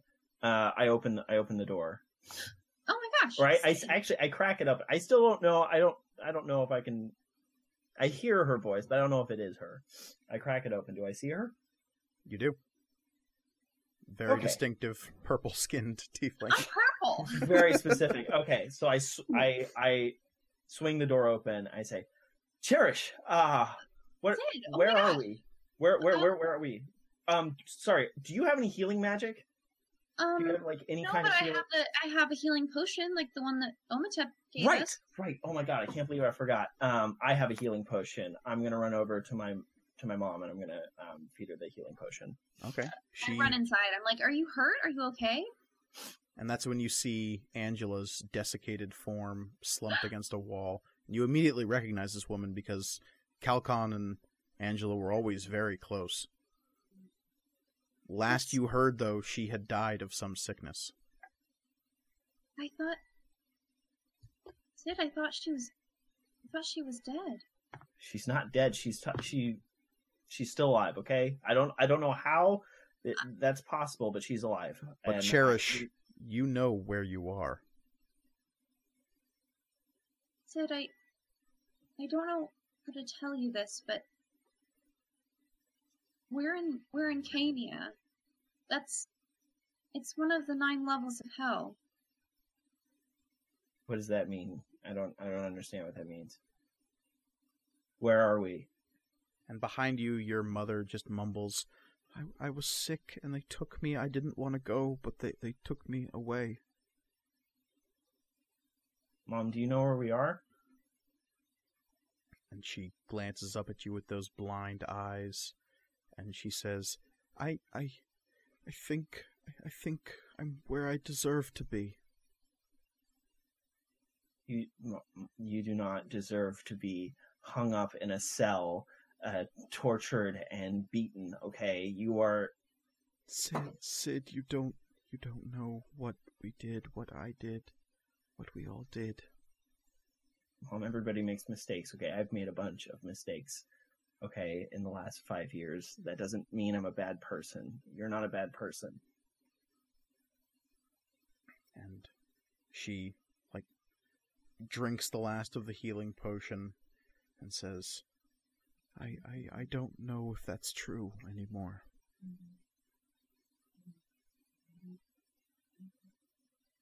Well, it doesn't matter because I'm going to get you out of here. And I pick her up and I move past Cherish and I go down the hallway. Okay. Cherish, what do you do? Cherish, throughout this whole thing, has been kind of like, like ringing and fiddling with her tail, which is what she does when she's nervous. Um, and when Sid walks past her, she like tries to say something, but he just, he's just like man on a mission. So she like takes a beat and then like runs after him. Okay. And you both wander out into the tundra yet again. Tirza, Grawl, you are searching for a lost reindeer. I'm real grumpy about it. Tirza, you're at least- still leading the way. Yeah. Are we at least going to eat the reindeer? I, I mean, If I don't get like a little bit of that reindeer, I'm going to be really mad. Like a snack of reindeer, just like some some jerky, at least like down the road And at some Shaking point. Shaking his head, Heino will take something out from his belt and toss you a packet of reindeer jerky. Oh my god, you're amazing! I believe you're real now. I proceed to eat the jerky.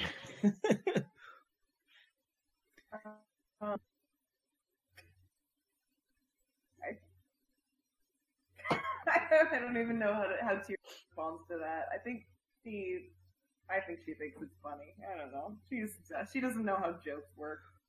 Um, uh, yeah, I, I really want to find this reindeer for for Heino. I can I roll with survival again? Sure. Oh, oh my god, I got a two. I'm really bad at this. Could be worse. Could. Um, as you're marching through these increasingly steep crags and mountainsides, you are beginning to pass thick trees, and the weather around you is growing increasingly worse. Above you, you can't even see the sky anymore. All you see are those bulbous black clouds of the edge of the outer storm looming above you looking out across the valley, you can see almost everything from here. Just in front of you, you see the, the sweeping depths of the plain rushing northward to the eastward. Near the center of the valley, you can see that dark little smudge that is Stormhaven, and if you really squint hard, Tirza, you think you can even see the shimmering blue of Lake Quelio off in the distance. You're so high up, you can almost cup the whole of the valley between your hands as you look out over it.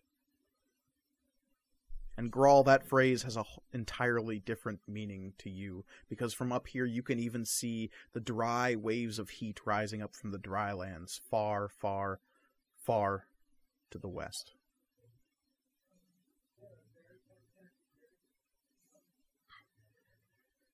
As you move through these wooded hills, up and over these crags, Heino keeps repeating the same things, just a little bit farther, just a little bit farther. He can't be far now. It couldn't have gotten far.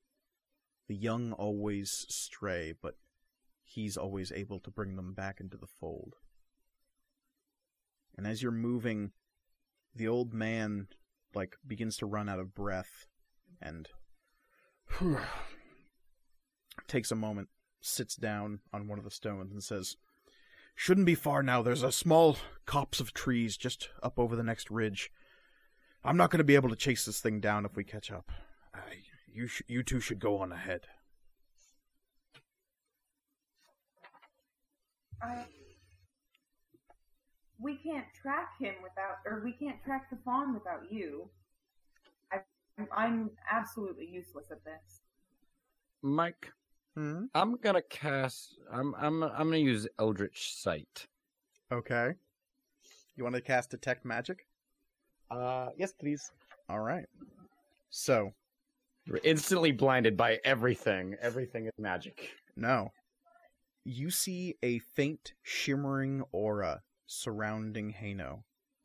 And given a few moments of study, you instinctively know that this is illusion magic. It's not real. I'm slowly like doing the thing where someone figures out the like the whole plot as I sidestep over to Tirza, keeping my eye on on Heino. He's not real. Yes, I know you said that before. Yeah, now I know for sure he's not real. He's an illusion. I'm using magic right now. And I'm giving my best, like, like, Grawl never smiles. He's smiling now because he knows he's about to whoop some ass. um, I used detect magic on this fool, and he lit up like a some sort of German holiday tree that girl has no uh no idea what it is. He lit up yeah, like the outer storm. like the outer storm. And as you yeah. say that, multicolored rainbow lightning cracks through the sky. And for some reason, we lost Reed. and Brawl just disappears. Wow, Oh, that's some good illusion magic right there. yeah, he's like, oh, see, he f- what maze? he figured it out. He figured it out. I instantly died. I assume you have a new Whoopsie. character you rolled up then. I've got a new character and everything. It's Yeah. amazing. Yeah. Oh wow. So, Oh wow, that made me real sweaty. Hmm. As I say, what? Sorry, Mike. as you lean in to say all this to Tirza, Heino is staring at you and saying, "Is is there some kind of problem?" No problem. Just touching my breath. And my back itches. Grab my sword. You pull out your sword. Oh yeah. Yeah, I think Tirza pulls out, pulls her shield off of her back too. and like Heino stands up, hands raised, and say, "What's going on? What, wh- Why are you doing this?" Tears up, girl. Are you an illusion? I I'm no more an illusion as you are. Girl, what what's gotten into you? Girl, are you sure about this?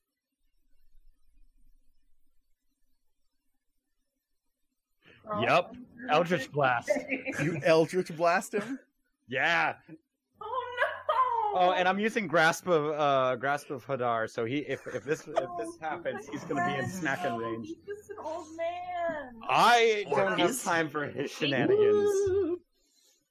I don't have time for his shit, so um How far away am I from from uh you know?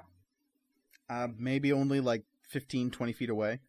Okay. well uh that's an eighteen plus whatever my other stuff is. Okay. So 18 plus your spell attack bonus. yes, so that's uh, yeah, uh, twenty three. 23 will hit this old man. Yay! Yay! If you kill my friend and he is my friend, I'm gonna be so mad. And you're not going to report a thing because we're out here in the middle of nowhere, and he died from a fall. okay. Roll me That's some your- Eldritch fucking Blast job. damage. Okay, Eldritch Blast. okay. Okay, well, luckily it's a one. Okay. So he deals a damage, and these ephemeral brown green moths, because the Eldritch Blast hits him, and the energy seems to crackle through him, and these weird moth like negative space lights appear behind him and shove him forward 10 feet closer to Grawl. And he lets out a shout and a cry of pain and says, ah, Tirza, stop him! Please! Grawl, they're they're you might be mistaken. I, I, I think differently. It's it's me. I, I'm me. Uh, you you defended Valynn and I during the storm against that ice drake. You, you we taught you how to ride reindeer. You, you came with Yeah. Netta to our village. Yes, And- you did. And we were sleeping in a bed earlier. How did we get here? Magic. Just, just yes. Just because that's true doesn't mean that he's the cause of this.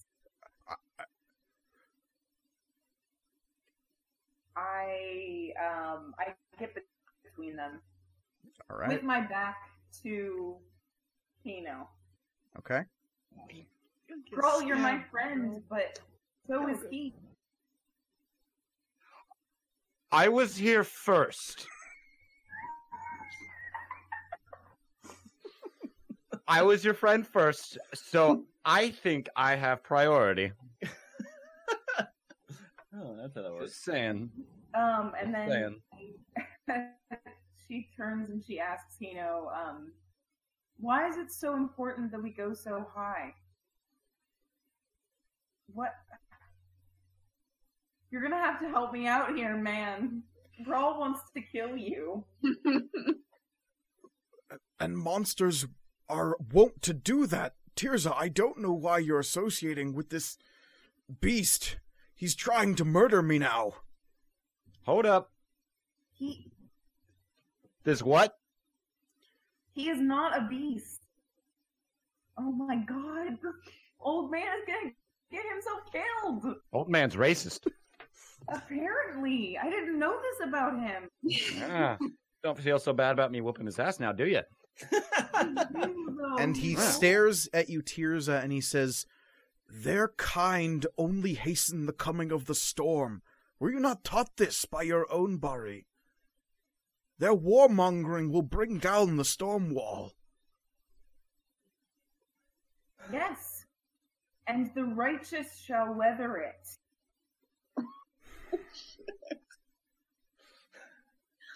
And then I reach out for a fist bump. This is not your turn your fist bump. Di- di- It is a it is a common hobgoblin greeting. Oh, sure. It is now. It is now. yeah. Still holding it out. Tirza, please, Uh-huh. are, are we not both Jarashir? Oh my god. Yes, but this is not right. I. I won't let him kill you, but your prejudice has no place in my belief. I am not prejudiced. I only speak what I know to be true. So mad. Um, Okay, where is where's Sid. Yeah. While your mother is light and frail, her weight does become a burden as you trek through the snows of Cania. It is a treacherous landscape, and even between the two of you, you're not the strongest pair Nope. in the Definitely prime not. material. So carrying this near limp, near dead woman through this treacherous landscape becomes harder and harder. I need both of you to make athletics checks with disadvantage. Fuck. All right.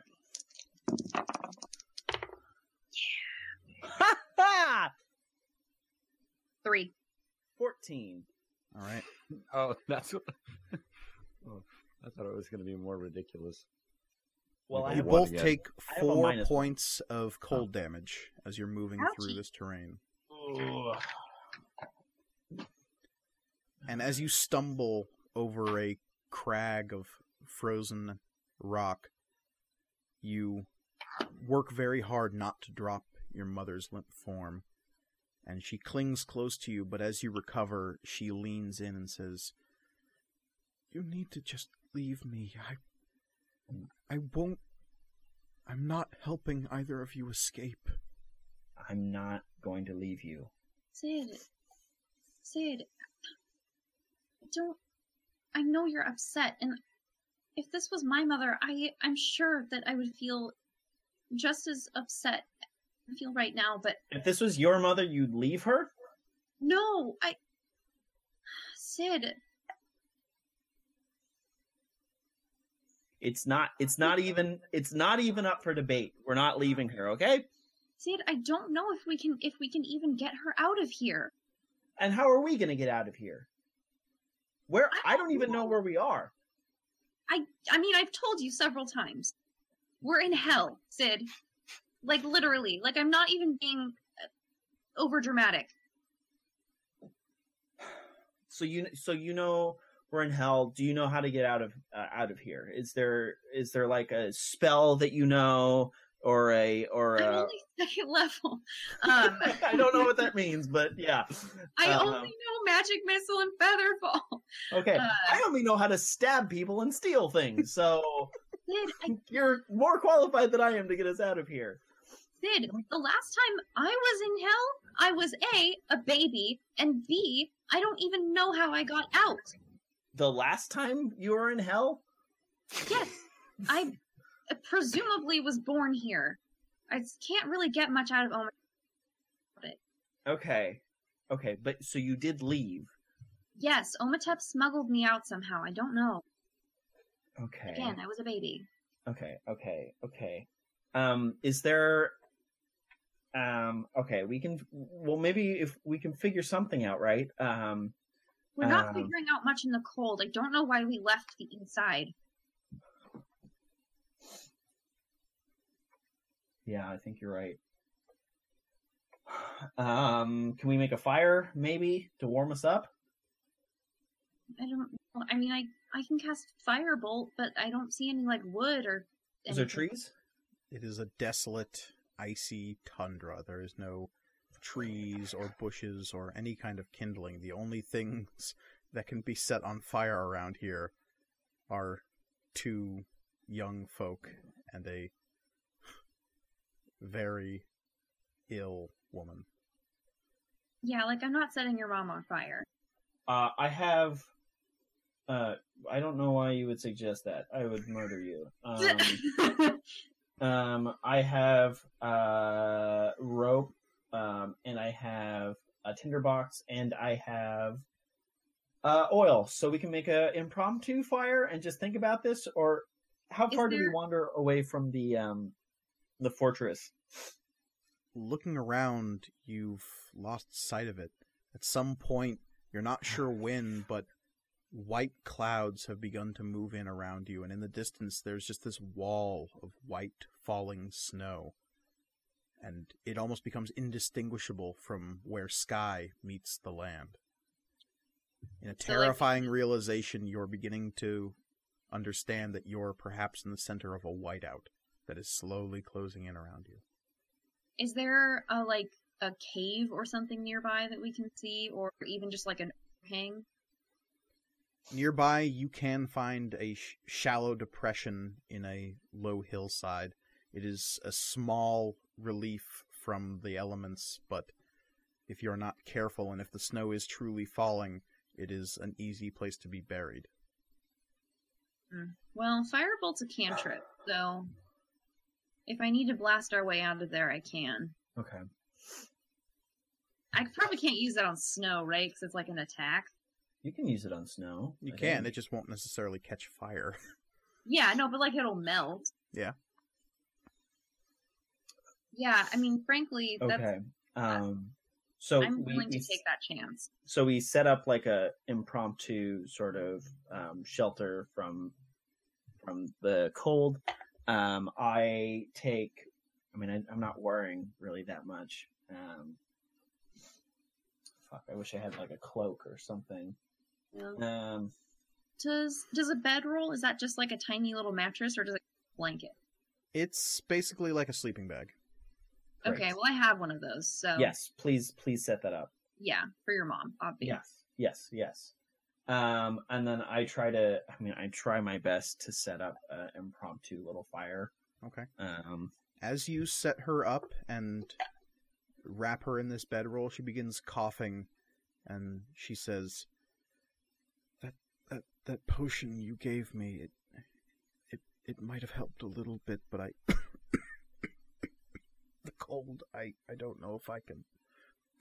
Um, uh, and I, I turn to Cherish. And, can can we use your healing potion, please? Healing potion. Yeah, yeah. Okay. and- I just I I I I fucking hate Mike so much. Like you fucker. Um, and then I I give her the healing potion. She takes it and begins drinking it. if I was playing any of my other characters right now, you'd be getting garbage from me. Um, right. Um, okay. Tell me what you know about um where we are. Like everything, I I even if it doesn't seem like it matters. Just what what do you know about where we are? Well, hey, so Mike, Mm-hmm. um, in my limited access to um things at the tower, would I have been able to learn any Cania? Cania? You know it is a layer of hell. You Right. know it is ruled by an individual who is apparently a rival of the Lord of the Nine, though names were never written down for fear that it would draw the attention of the archdevils. Yeah, like yikes. As they are beings of pure law, they tend to notice whenever things are written down about them. But uh, it is common knowledge that the the king of hell is Asmodeus. So the idea that someone would rule over this land that is a rival of the archduke of all hells is a somewhat terrifying concept. Yeah. Everything Um, else you learned of this place is that rumors it's an icy wasteland. There's it's a place for traitors and deceivers and those with magical machinations towards the destructive bent. I mean, does it sound like us? Like, why why are we here? I I don't know. I I mean, I could probably tell you that those statues of like, you know, that dude rules this place, so pretty scary. Um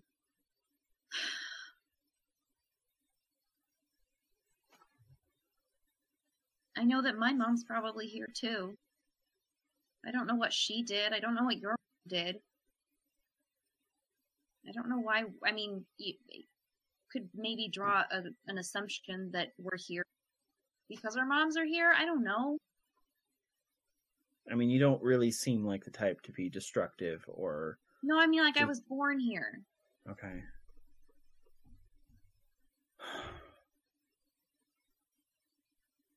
I I check on uh, my mom. How is she doing?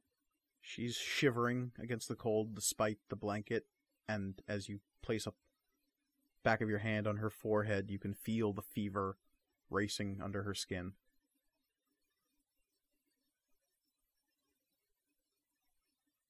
I don't know what to do.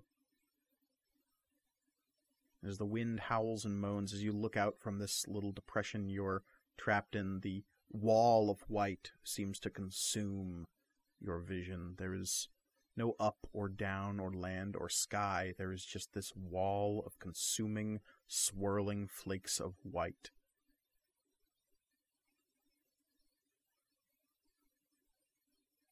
Um, I And near Sorry. your ear, your mother says, "It's simple.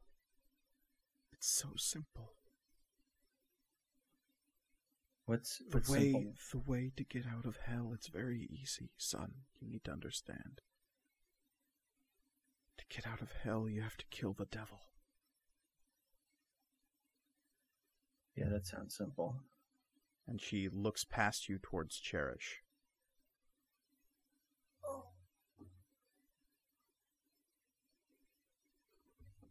You mean?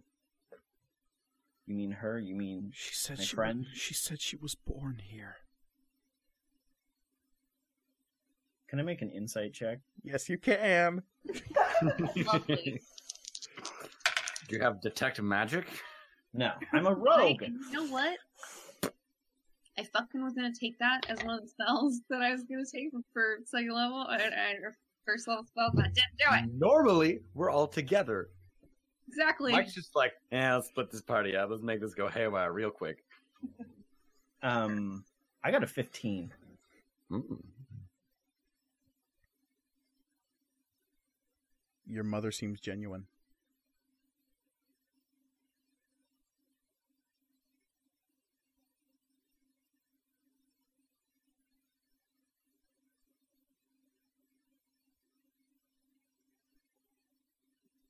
Tirza, I- Grawl.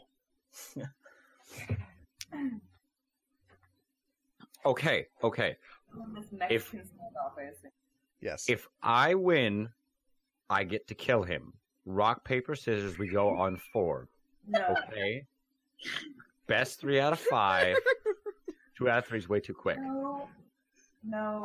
I'm tr- I'm trying to give him the benefit of the doubt. Really, I am. But let's think Hey, about it I'm here. Going, we're going back down to the village. I As a village? one fawn is not gonna. We we can't go any further up. We'll we'll have to go down. And it's really I- not worth dying over. I can't. There's only so much I can do to protect you from from him, and I, I shouldn't need to because he, he's a civilized person and very nice and my friend. And yet he keeps saying that he wants to kill me. Oh, he thinks you're evil. Am I evil? You tell him, girl. Am I evil? you have that move yet? I I do have that. I am going to divine sense. Cool. I forgot about that. Yeah. Good work. Yes. So, when he says, Am I evil? Tell me, am I? And you go, Huh, maybe there's a way I can actually figure this out. You Oh. feel the energy of the storm above you course for a moment. And Grawl, with a half flick of attention, you see above you that several streams of lightning course towards a point just above Tirza. As she closes her eyes briefly, and when she opens them again, they're glowing with this dull, like storm cloud gray. Rad. And as you stare at Heino, you do not see the old man that let you ride reindeer or taught you how to skin and treat their meat. You see this long limbed, gray skinned, featureless body. Its eyes burning with this dark silver light and it stares at you a intensity and you hear Heino's voice coming from it as it says tell him i'm not evil tell him that I'm not worth killing.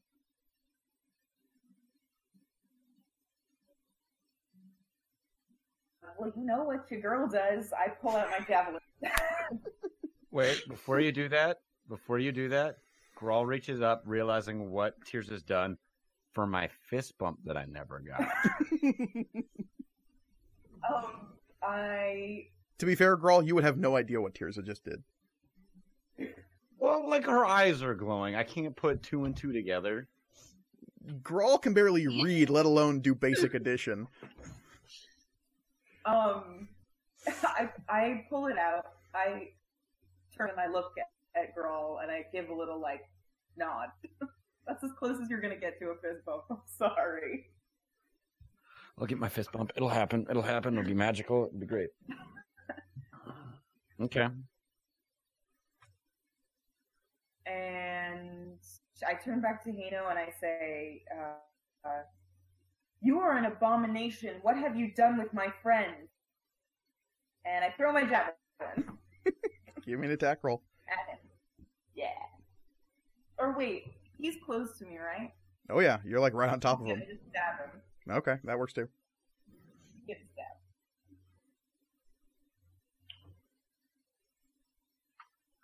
Twenty-three. That is a hit. Cool. Um.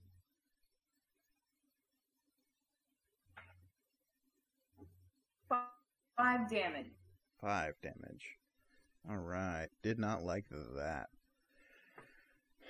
So, um, it'll let out a, a shout and stumble backwards, and as after you attack it, your vision sort of clears, and you see just the old man Heino stumbling away from you, clutching a wound you've put into the side of his sternum, and he stares at you with terrified eyes and says, "Tirza, Tirza, no, please."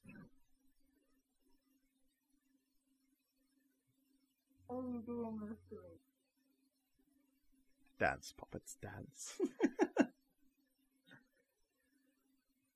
Uh, Grawl, is there anything you would like to do? Yeah, Grawl says no more talking, and he comes in with his great sword.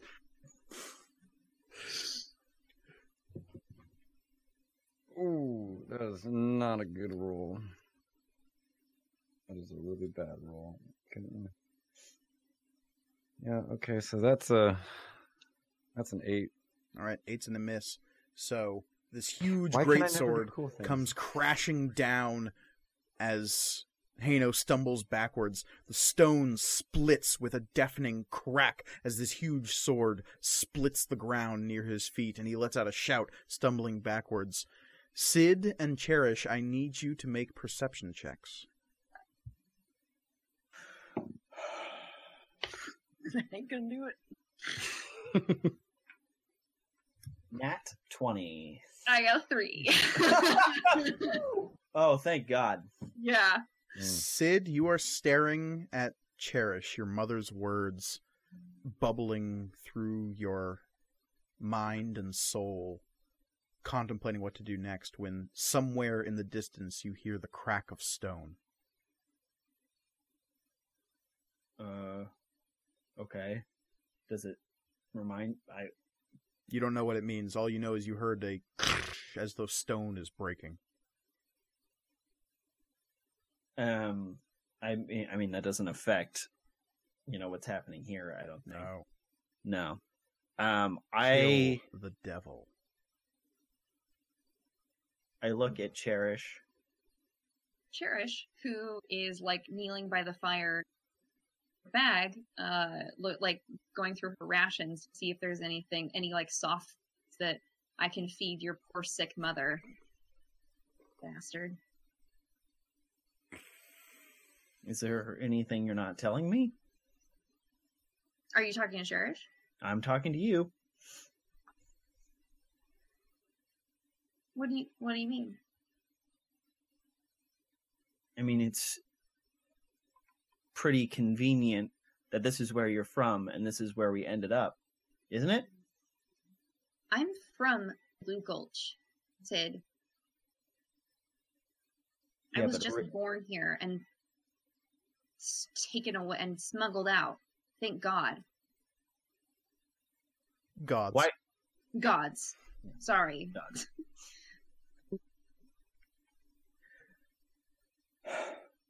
God damn it. God's damn it. Sounds. Oh, I I make an insight check. I want to I want to really look at Cherish, and I want to see if she's being if she has been totally honest with me because I this is not Sure. uh, yeah. Um, ten. As far as you can tell, Cherish is being honest with you. You have two people with you in here that are showing you nothing but the truth. One, your mother, who, to the best of your knowledge, died years ago. But if what Cherish is saying is true, then there might be some piece of her in this place that you can maybe save. But at the same time,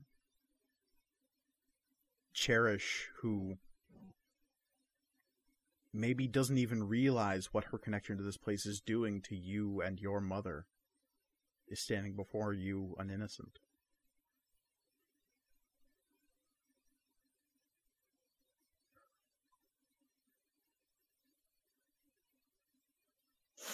You know what? Maybe I deserve to be in here, and I sit down. Sid. Say that? I mean, you do steal stuff from people, but I mean, it's good.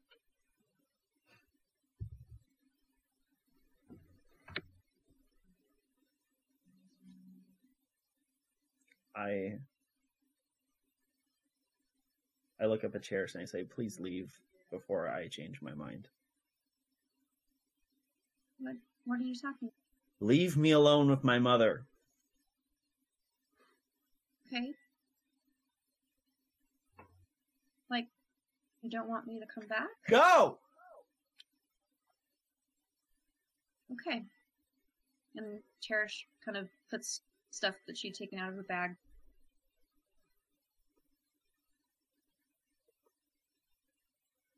Hi, goodbye, Sid. Leaves. Back out into the snow, which, like, I mean, I'm the one who's. But, whatever. I, I'll. Almost immediately as Cherish leaves this depression, she disappears. At first is just a black outline in the white and then vanishes completely. And you are left alone with your mother, Oh. Fuck, I left my bedroll. Damn it. Wrapped in. Cherish's bedroll. and Fucking piece of shit. your mother says, You should have killed her. And then lunges at you, attempting to grab Stormpiercer from you. Okay. I need you to make an athletics check. Ah, fuck. Um, that's a seventeen. All right. You barely keep the sword away from your mother as she moves with inhuman speed, clambering at you, her withered fingers trying to clamp onto your wrist and to your sword. Cherish. Hmm? You find yourself wandering through the snow when behind you you hear a scream that says, You should have killed her. Uh, what? Oh, like it's coming from the cave. Yeah. You didn't get Like, very far. Oh, yeah, okay, sorry. I was like, oh god, now I'm. That said the same thing. Um, uh, no, I turn around and I, I kind of take a couple steps forward, and I'm like, uh, Sid? There's no Um, response as Sid is fighting for his life. I run back in. All right. Um, Sid is a 17 going to hit your AC. Uh, yeah. All right. So, your mother's like withered fingers will clutch at your throat um and hit you for 5 damage as she grabs your shoulders and neck and slams your head into the back of this cave. Jesus Christ. Okay. Uh, are we rolling initiative here? Or is You're up, my friend. gonna- Uh, I'm gonna push her off of me. Okay? Um, and I'm going to. I mean, what should I roll? Uh, athletics check for that. No, you push her off her. It's a frail old woman. Oh, yeah, fair enough. Um, and I have Storm Piercer, Mm-hmm. and I say, which, which of which of the which of the volumes was my favorite? Um,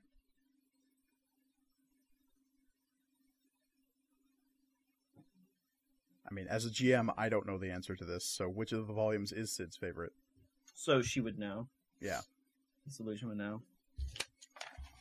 It, it ain't no illusion. She just smashed her head into a rock, my friend. Um, Sid's favorite would be um, uh, Horatio Emberlight sails the cosmic sea. Mm. And she says, Cosmic Sea, you'll never see such wonders, you little wretch! Uh, okay. Um, so she's. Fuck. Okay. Uh, I'm going to attack her. Okay. This is not how.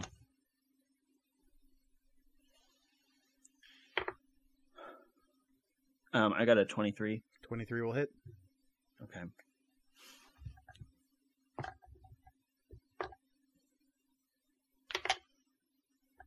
Um, I got. That's going to be eight. Eight All right. damage. Tirza. Heino will stumble away from the cracked earth at his feet and say, Please, please, no!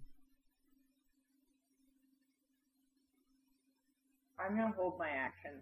Uh, Tirza freezes. I know, I'm sorry, Reed. it's fine. Uh, It's fine. It's fine. Grawl, what do you do? Wow, just rug burn my foot.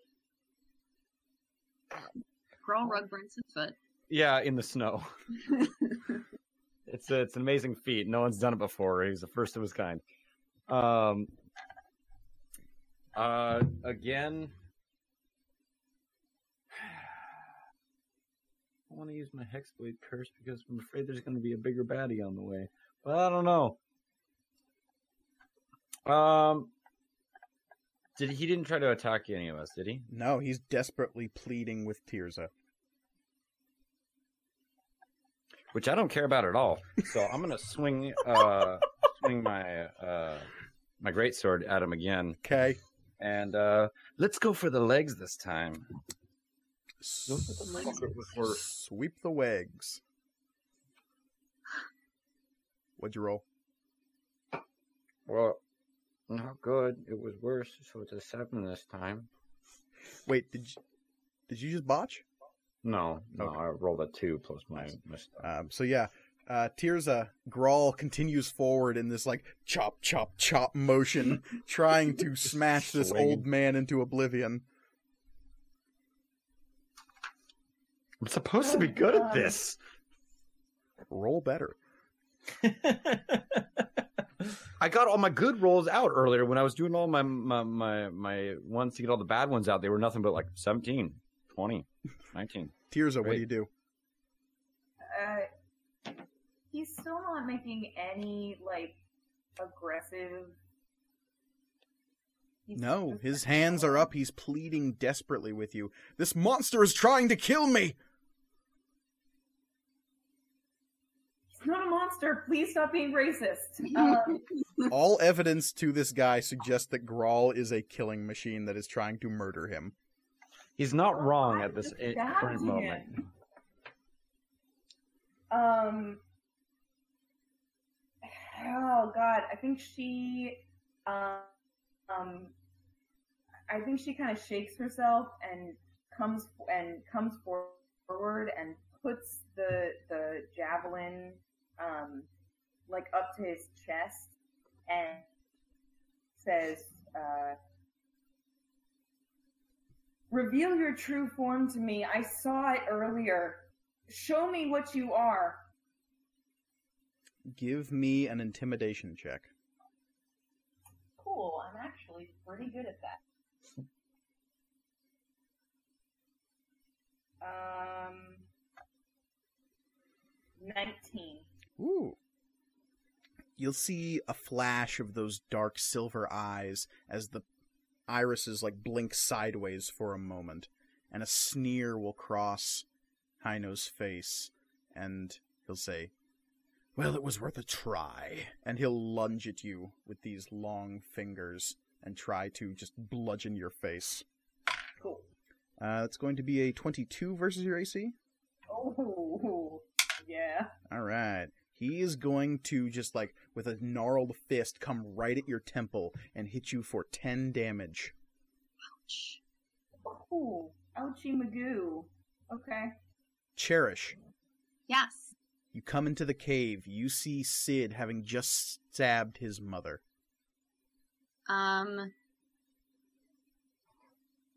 uh, Sid, what's what's going on? I don't think she's my mom. She wouldn't talk to me the way this thing is talking to me. She's not my mother. And Angela turns towards you, Cherish, and said, He's gone crazy. I don't know what's happening. Oh, you're pleading to her now? You are trying to make me kill her, you creature. Reveal yourself.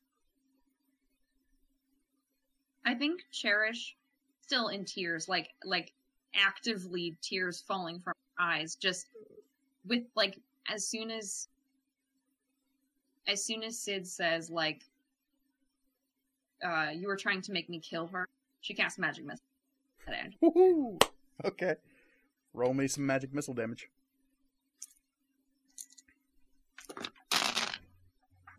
Seven, eight, four, seven, nine damage. Very nice. Nine damage. Sid, what are you up to? Um, I am going to um I'm going to try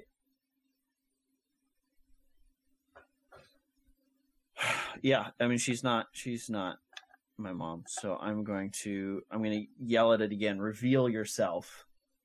Okay, give me an intimidation check. Um that is going to be uh 20. Whew. The whatever this thing is, like rattles back as the cherishes magic missiles rip through it. You can see the the garments this thing was wearing begin to tatter and fray, and you see a ripple, mystique style, just run through its flesh. And it stares at you and it blinks with that weird sideways blink, and you can see your mother's eyes replaced with these deep silver orbs. That's all I need to see. Um, I I point my sword at at whatever it is, and I say, "You made me think I saw my mother. I'm going to kill you slowly." Um, and then I lunge at him. It it. Um. Um, your turn was basically the intimidation check, unfortunately. Oh, great. Yeah. So, Grawl, Yes. the strange old man who you've been trying to kill this whole time, has now just attacked Tirza. Well, if I roll better, I'll do something about it. I believe in you, buddy. Yeah. Ah, okay. Um. Hmm. Wrathful smite. Do I want to use? Third time's a charm. Okay, here we go.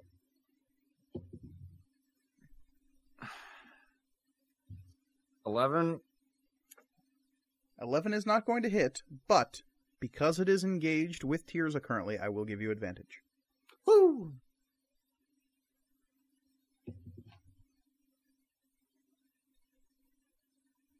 Twelve. 12 still not going to do it, my friend. Dude, I don't understand. Fuck this dice. You're done. Mango dice is done for the night. I mean, y- your level of failure is impressive, I'll say that much. Wow, wow. If only my parents could hear you now. Tirza, Um, I am going to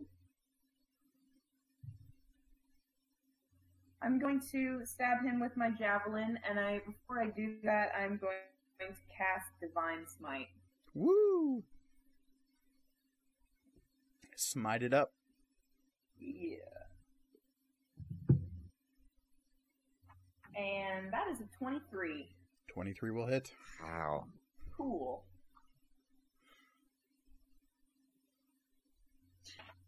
Oh my goodness. Um, so eight damage from the javelin. Nice. Now roll me some smite. The smite is eight damage. So 16 total? Yep. Holy balls. Okay. It did not like that.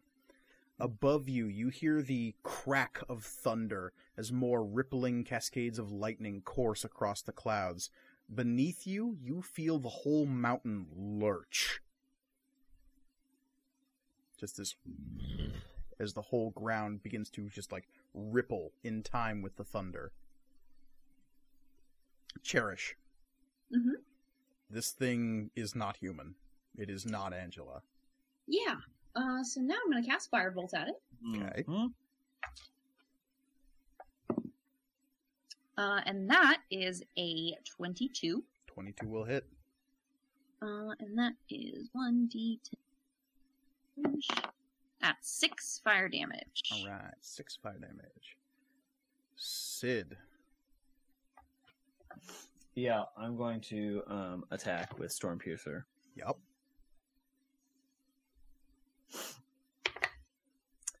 Nat 20. Ooh. Okay, Ow. so I do not Why believe we have this? had a natural 20 on an attack roll as of yet. So how we are treating natural 20s in material components is I have a house rule for crits and failures. Uh, for critical hits, I call them epic crits. Take your maximum amount of damage you could do. What would that be? Um, that would be Non-sneak attack, of course. uh, yeah, non-sneak attack. Oh, sorry. Uh, non-sneak attack would be um, 12. So you have that 12. Now roll your damage. Uh, that's another 8, so I'm doing um 22 damage. Yes, you. Oh, sorry, 23. Yeah, we are. Okay. Uh, so.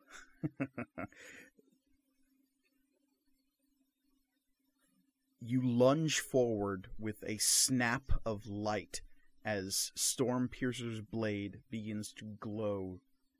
That dull. What color is Storm Piercer's blade when it glows? Um, a light blue.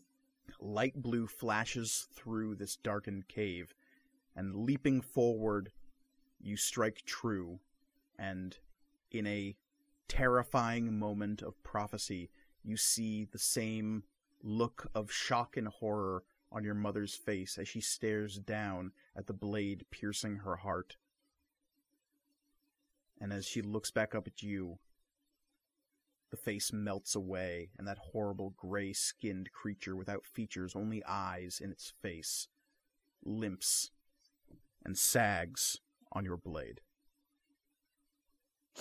Um, I pull out my sword and I then pull out my dagger and I just start stabbing the shit out of it. Like I am not. I throw the sword aside and I am just. I'm going to town in this fucker. Okay. Um, Um, we'll get back to Sid and Cherish. okay. Heino will lunge forward and attempt to batter at Tirza yet again. That is going to be a 21 versus AC. Shit. Yeah, that works. All right, and that is going to be five damage as this just like, horrible fist comes at your head yet again. Yeah, Tirza was not doing great. Grawl, we're over to you. Okay. Um. The two of you have this thing in close quarters, coming at it from each side. You now ha- you both have advantage on attack rolls. Okay. Um. I am going to use Wrathful Smite. So if I do finally manage to hit this thing, it'll actually do something. Um. So let's see here. Dice. Yeah. Okay. We're gonna go with a 19. 19 will hit. That finally hit. Fantastic. Okay. So. Two six. How uh, how much does Wrathful Smite add on to that? One extra d6. So I'm rolling three d6 here. Nice. Six, six, uh, five. So 17. Yeah. Um, plus your charisma modifier Oh, I'm adding charisma to your sword attacks. Yeah. Yes. Okay. Um, which your- is a three. So 20. So 20 damage. Holy balls. Okay. There is a deadened silence that fills the air. There's no thunder, there's no crack of ground, no holy tremor. As you finish this thing off, there is only a burst of dull brown green energy as your sword cleaves through this thing, its flesh rippling into that gray, distended creature as you cleave it in twain. And little bursts of energy in the negative space within those crackles of brown green energy are the shape of fluttering moths as this thing is just torn apart by your greatsword. And it falls to the ground in a bloody, slithering heap.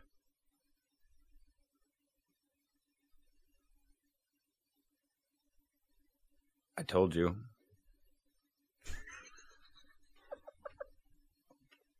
I don't want to rub it in. I don't want to rub it in. Here's a um pulls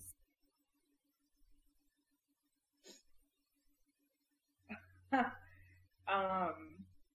Tirza pulls the healing potion out of her pocket uh, out of her pocket and pulls the cap off with her teeth and goes I know you did and then chugs it. uh, Sid? Yeah. You are stabbing the shit out of this corpse. Oh yeah, full on. Like when I when I crit, like Sid was strangely um focused. Uh, he had a very focused rage. Now it's full on like tears, uh, screaming. Um, I he doesn't even. I don't even know if he knows what he's doing at this point. And you're stabbing into this thing's body, and there are meaty, horrible sounds of a butcher's shop filling this little cave as you're just stabbing over and over and over again until finally there is a kunk as you feel yourself hit stone with the dagger, and as you come down again, kunk, and you like come down again, and you feel the blade vibrating in your hand, and you're not even attempting to really stab this thing with Storm Piercer. You're just mashing the hilt of it into this bloody gore on the ground until Yeah. you're also hitting stone with that. And until you finally come away looking at both of your weapons and the blood smearing your hands, and you stare down at the cobblestones beneath your body. And you look around, and you see that blue gray pall surrounding you, that strange statuesque quality of the courtyard as you stare around. And Cherish, you find yourself just behind Sid. You were watching him just mercilessly beat at this corpse, not sure what to do, when you find yourself in that same blue gray in between place, that courtyard.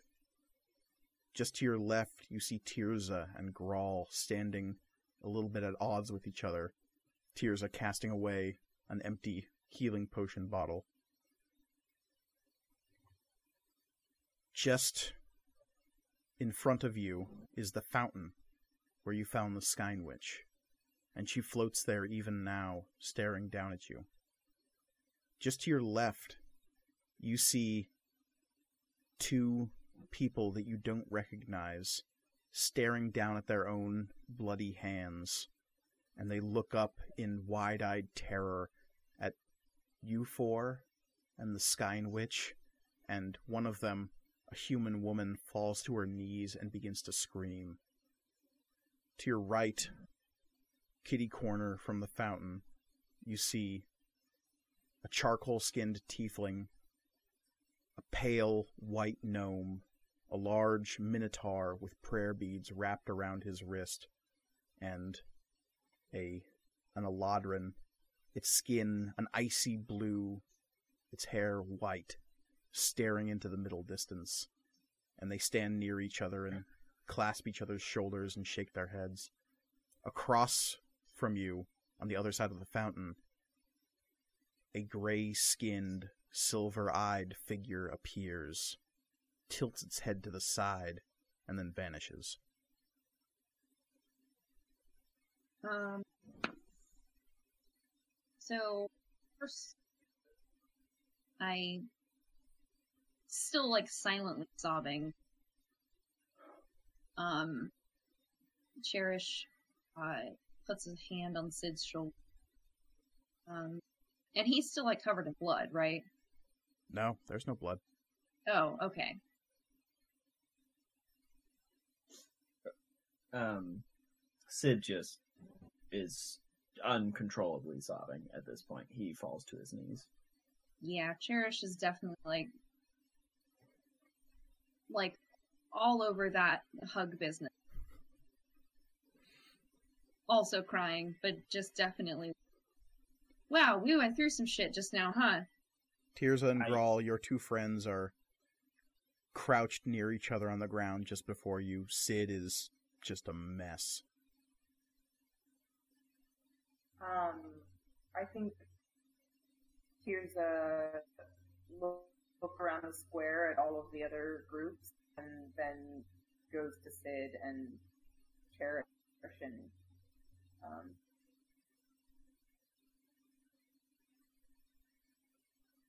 mm, I mm, Sid, are you all right? I, I mean, obviously you're not all right. But.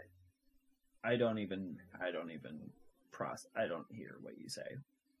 That's that's fair, I think.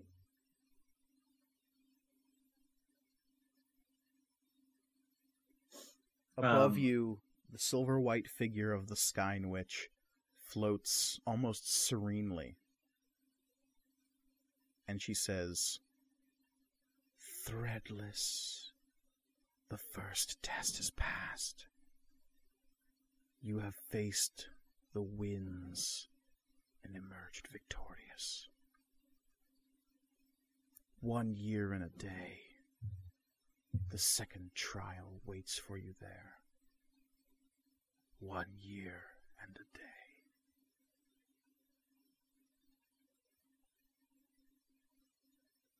And with a flash of silver white light, you find yourselves standing in a courtyard filled with light and music and song at the end of the second day of the Maker Festival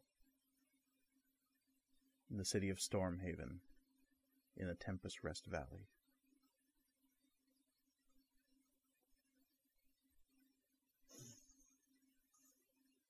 To your right, the charcoal skinned tiefling will slam his shield into the ground and say, That bitch! That bitch! The Minotaur will come over to him and place a hand on his shoulder. The little gnome with white skin will smile languidly and say, I don't know. I kind of enjoyed it. To your left, that woman who had fallen to her knees is just sobbing uncontrollably, staring at her hands. The human man that had appeared with her stares just blankly into the middle distance, not moving.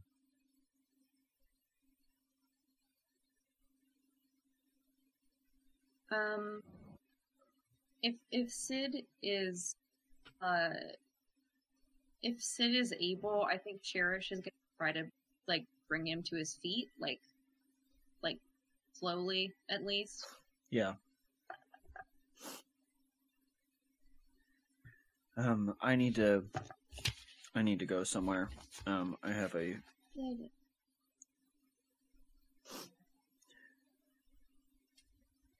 Yeah. Um.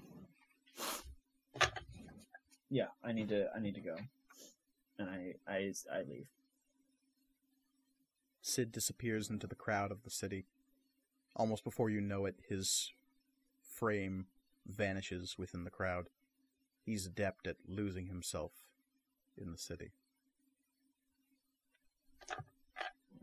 Cherish, what happened?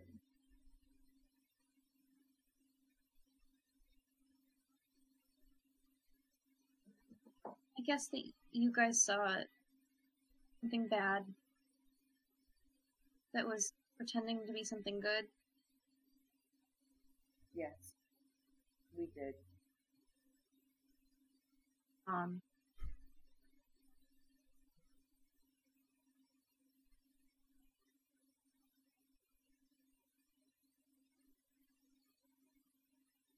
Um, Tirza, uh, I don't even know what Tirza does.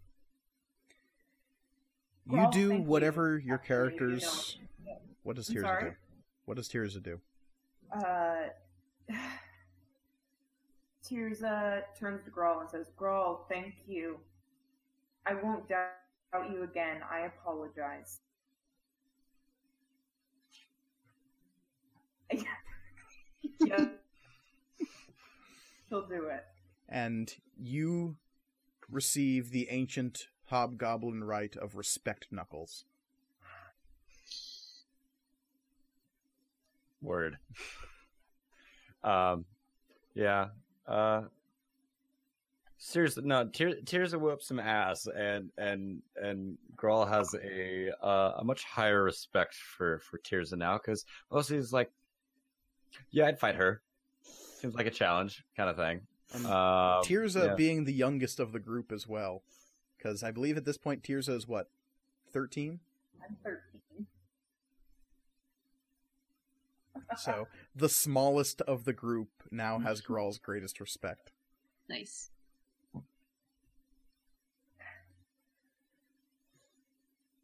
The rest of you go your separate ways eventually, not quite sure how to process the events you witnessed during the trial. The rest of the Maker Festival passes in a bit of a blur. But on the fifth day, one thing does unify you all, and that is a letter that appears wherever you can find it with a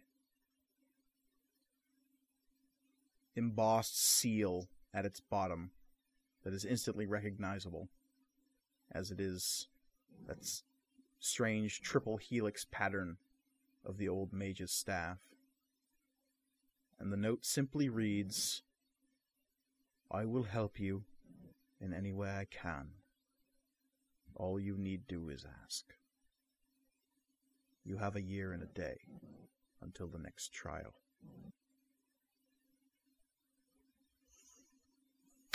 And I think we'll leave it there for now. For this episode of Material Components.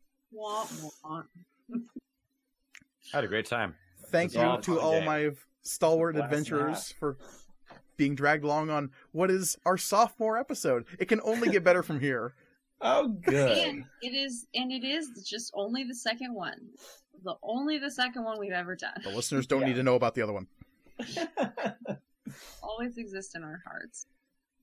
So, A lot more fun than this one, let me tell you. yeah. anyone I- have anything I to love that. plug before we let go? Um, uh, as as always, this is only the second. episode. You can find me at cast. That is Schrodinger without any vowel. Um, yeah, that's pretty much it. Uh, I'll go next. Um, um, you can always find me uh, online uh, at Twitter, Instagram at the Reedimus. Um, that's T H E R E E D I M U S. Uh, yeah. Um, I do not current. Oh, sorry. Go ahead. I think we we were about to say the same thing. What? That we don't have anything to plug at the moment? Yeah. Yeah. Way to go, us. Someday. Someday. And uh, Hey, Highway fist bump. Oh yeah, we're so cool. And as always, you can reach us on Twitter at MatcomRPG. You can probably see it up in the video there, but for those listening, it is spelled M A T C O M R P G. You can also email us materialcomponentsrpg at gmail.com. We always love hearing from all of our listeners. You can find me on Twitter at mkgargoni, or you can follow Omatep at npc underscore Ann, as he is an important NPC. Uh, and if you want to hear me wax rhapsodical about comic books, you can go listen to me over at Panel on Panels, where I talk with two of my co hosts about all things comics and comics related. So I think that does it for us here at Material Components for this week. Uh, thanks for coming along on this heavy journey, guys, and thank you all for listening slash watching. We'll talk to you next time. Bye. Toodles.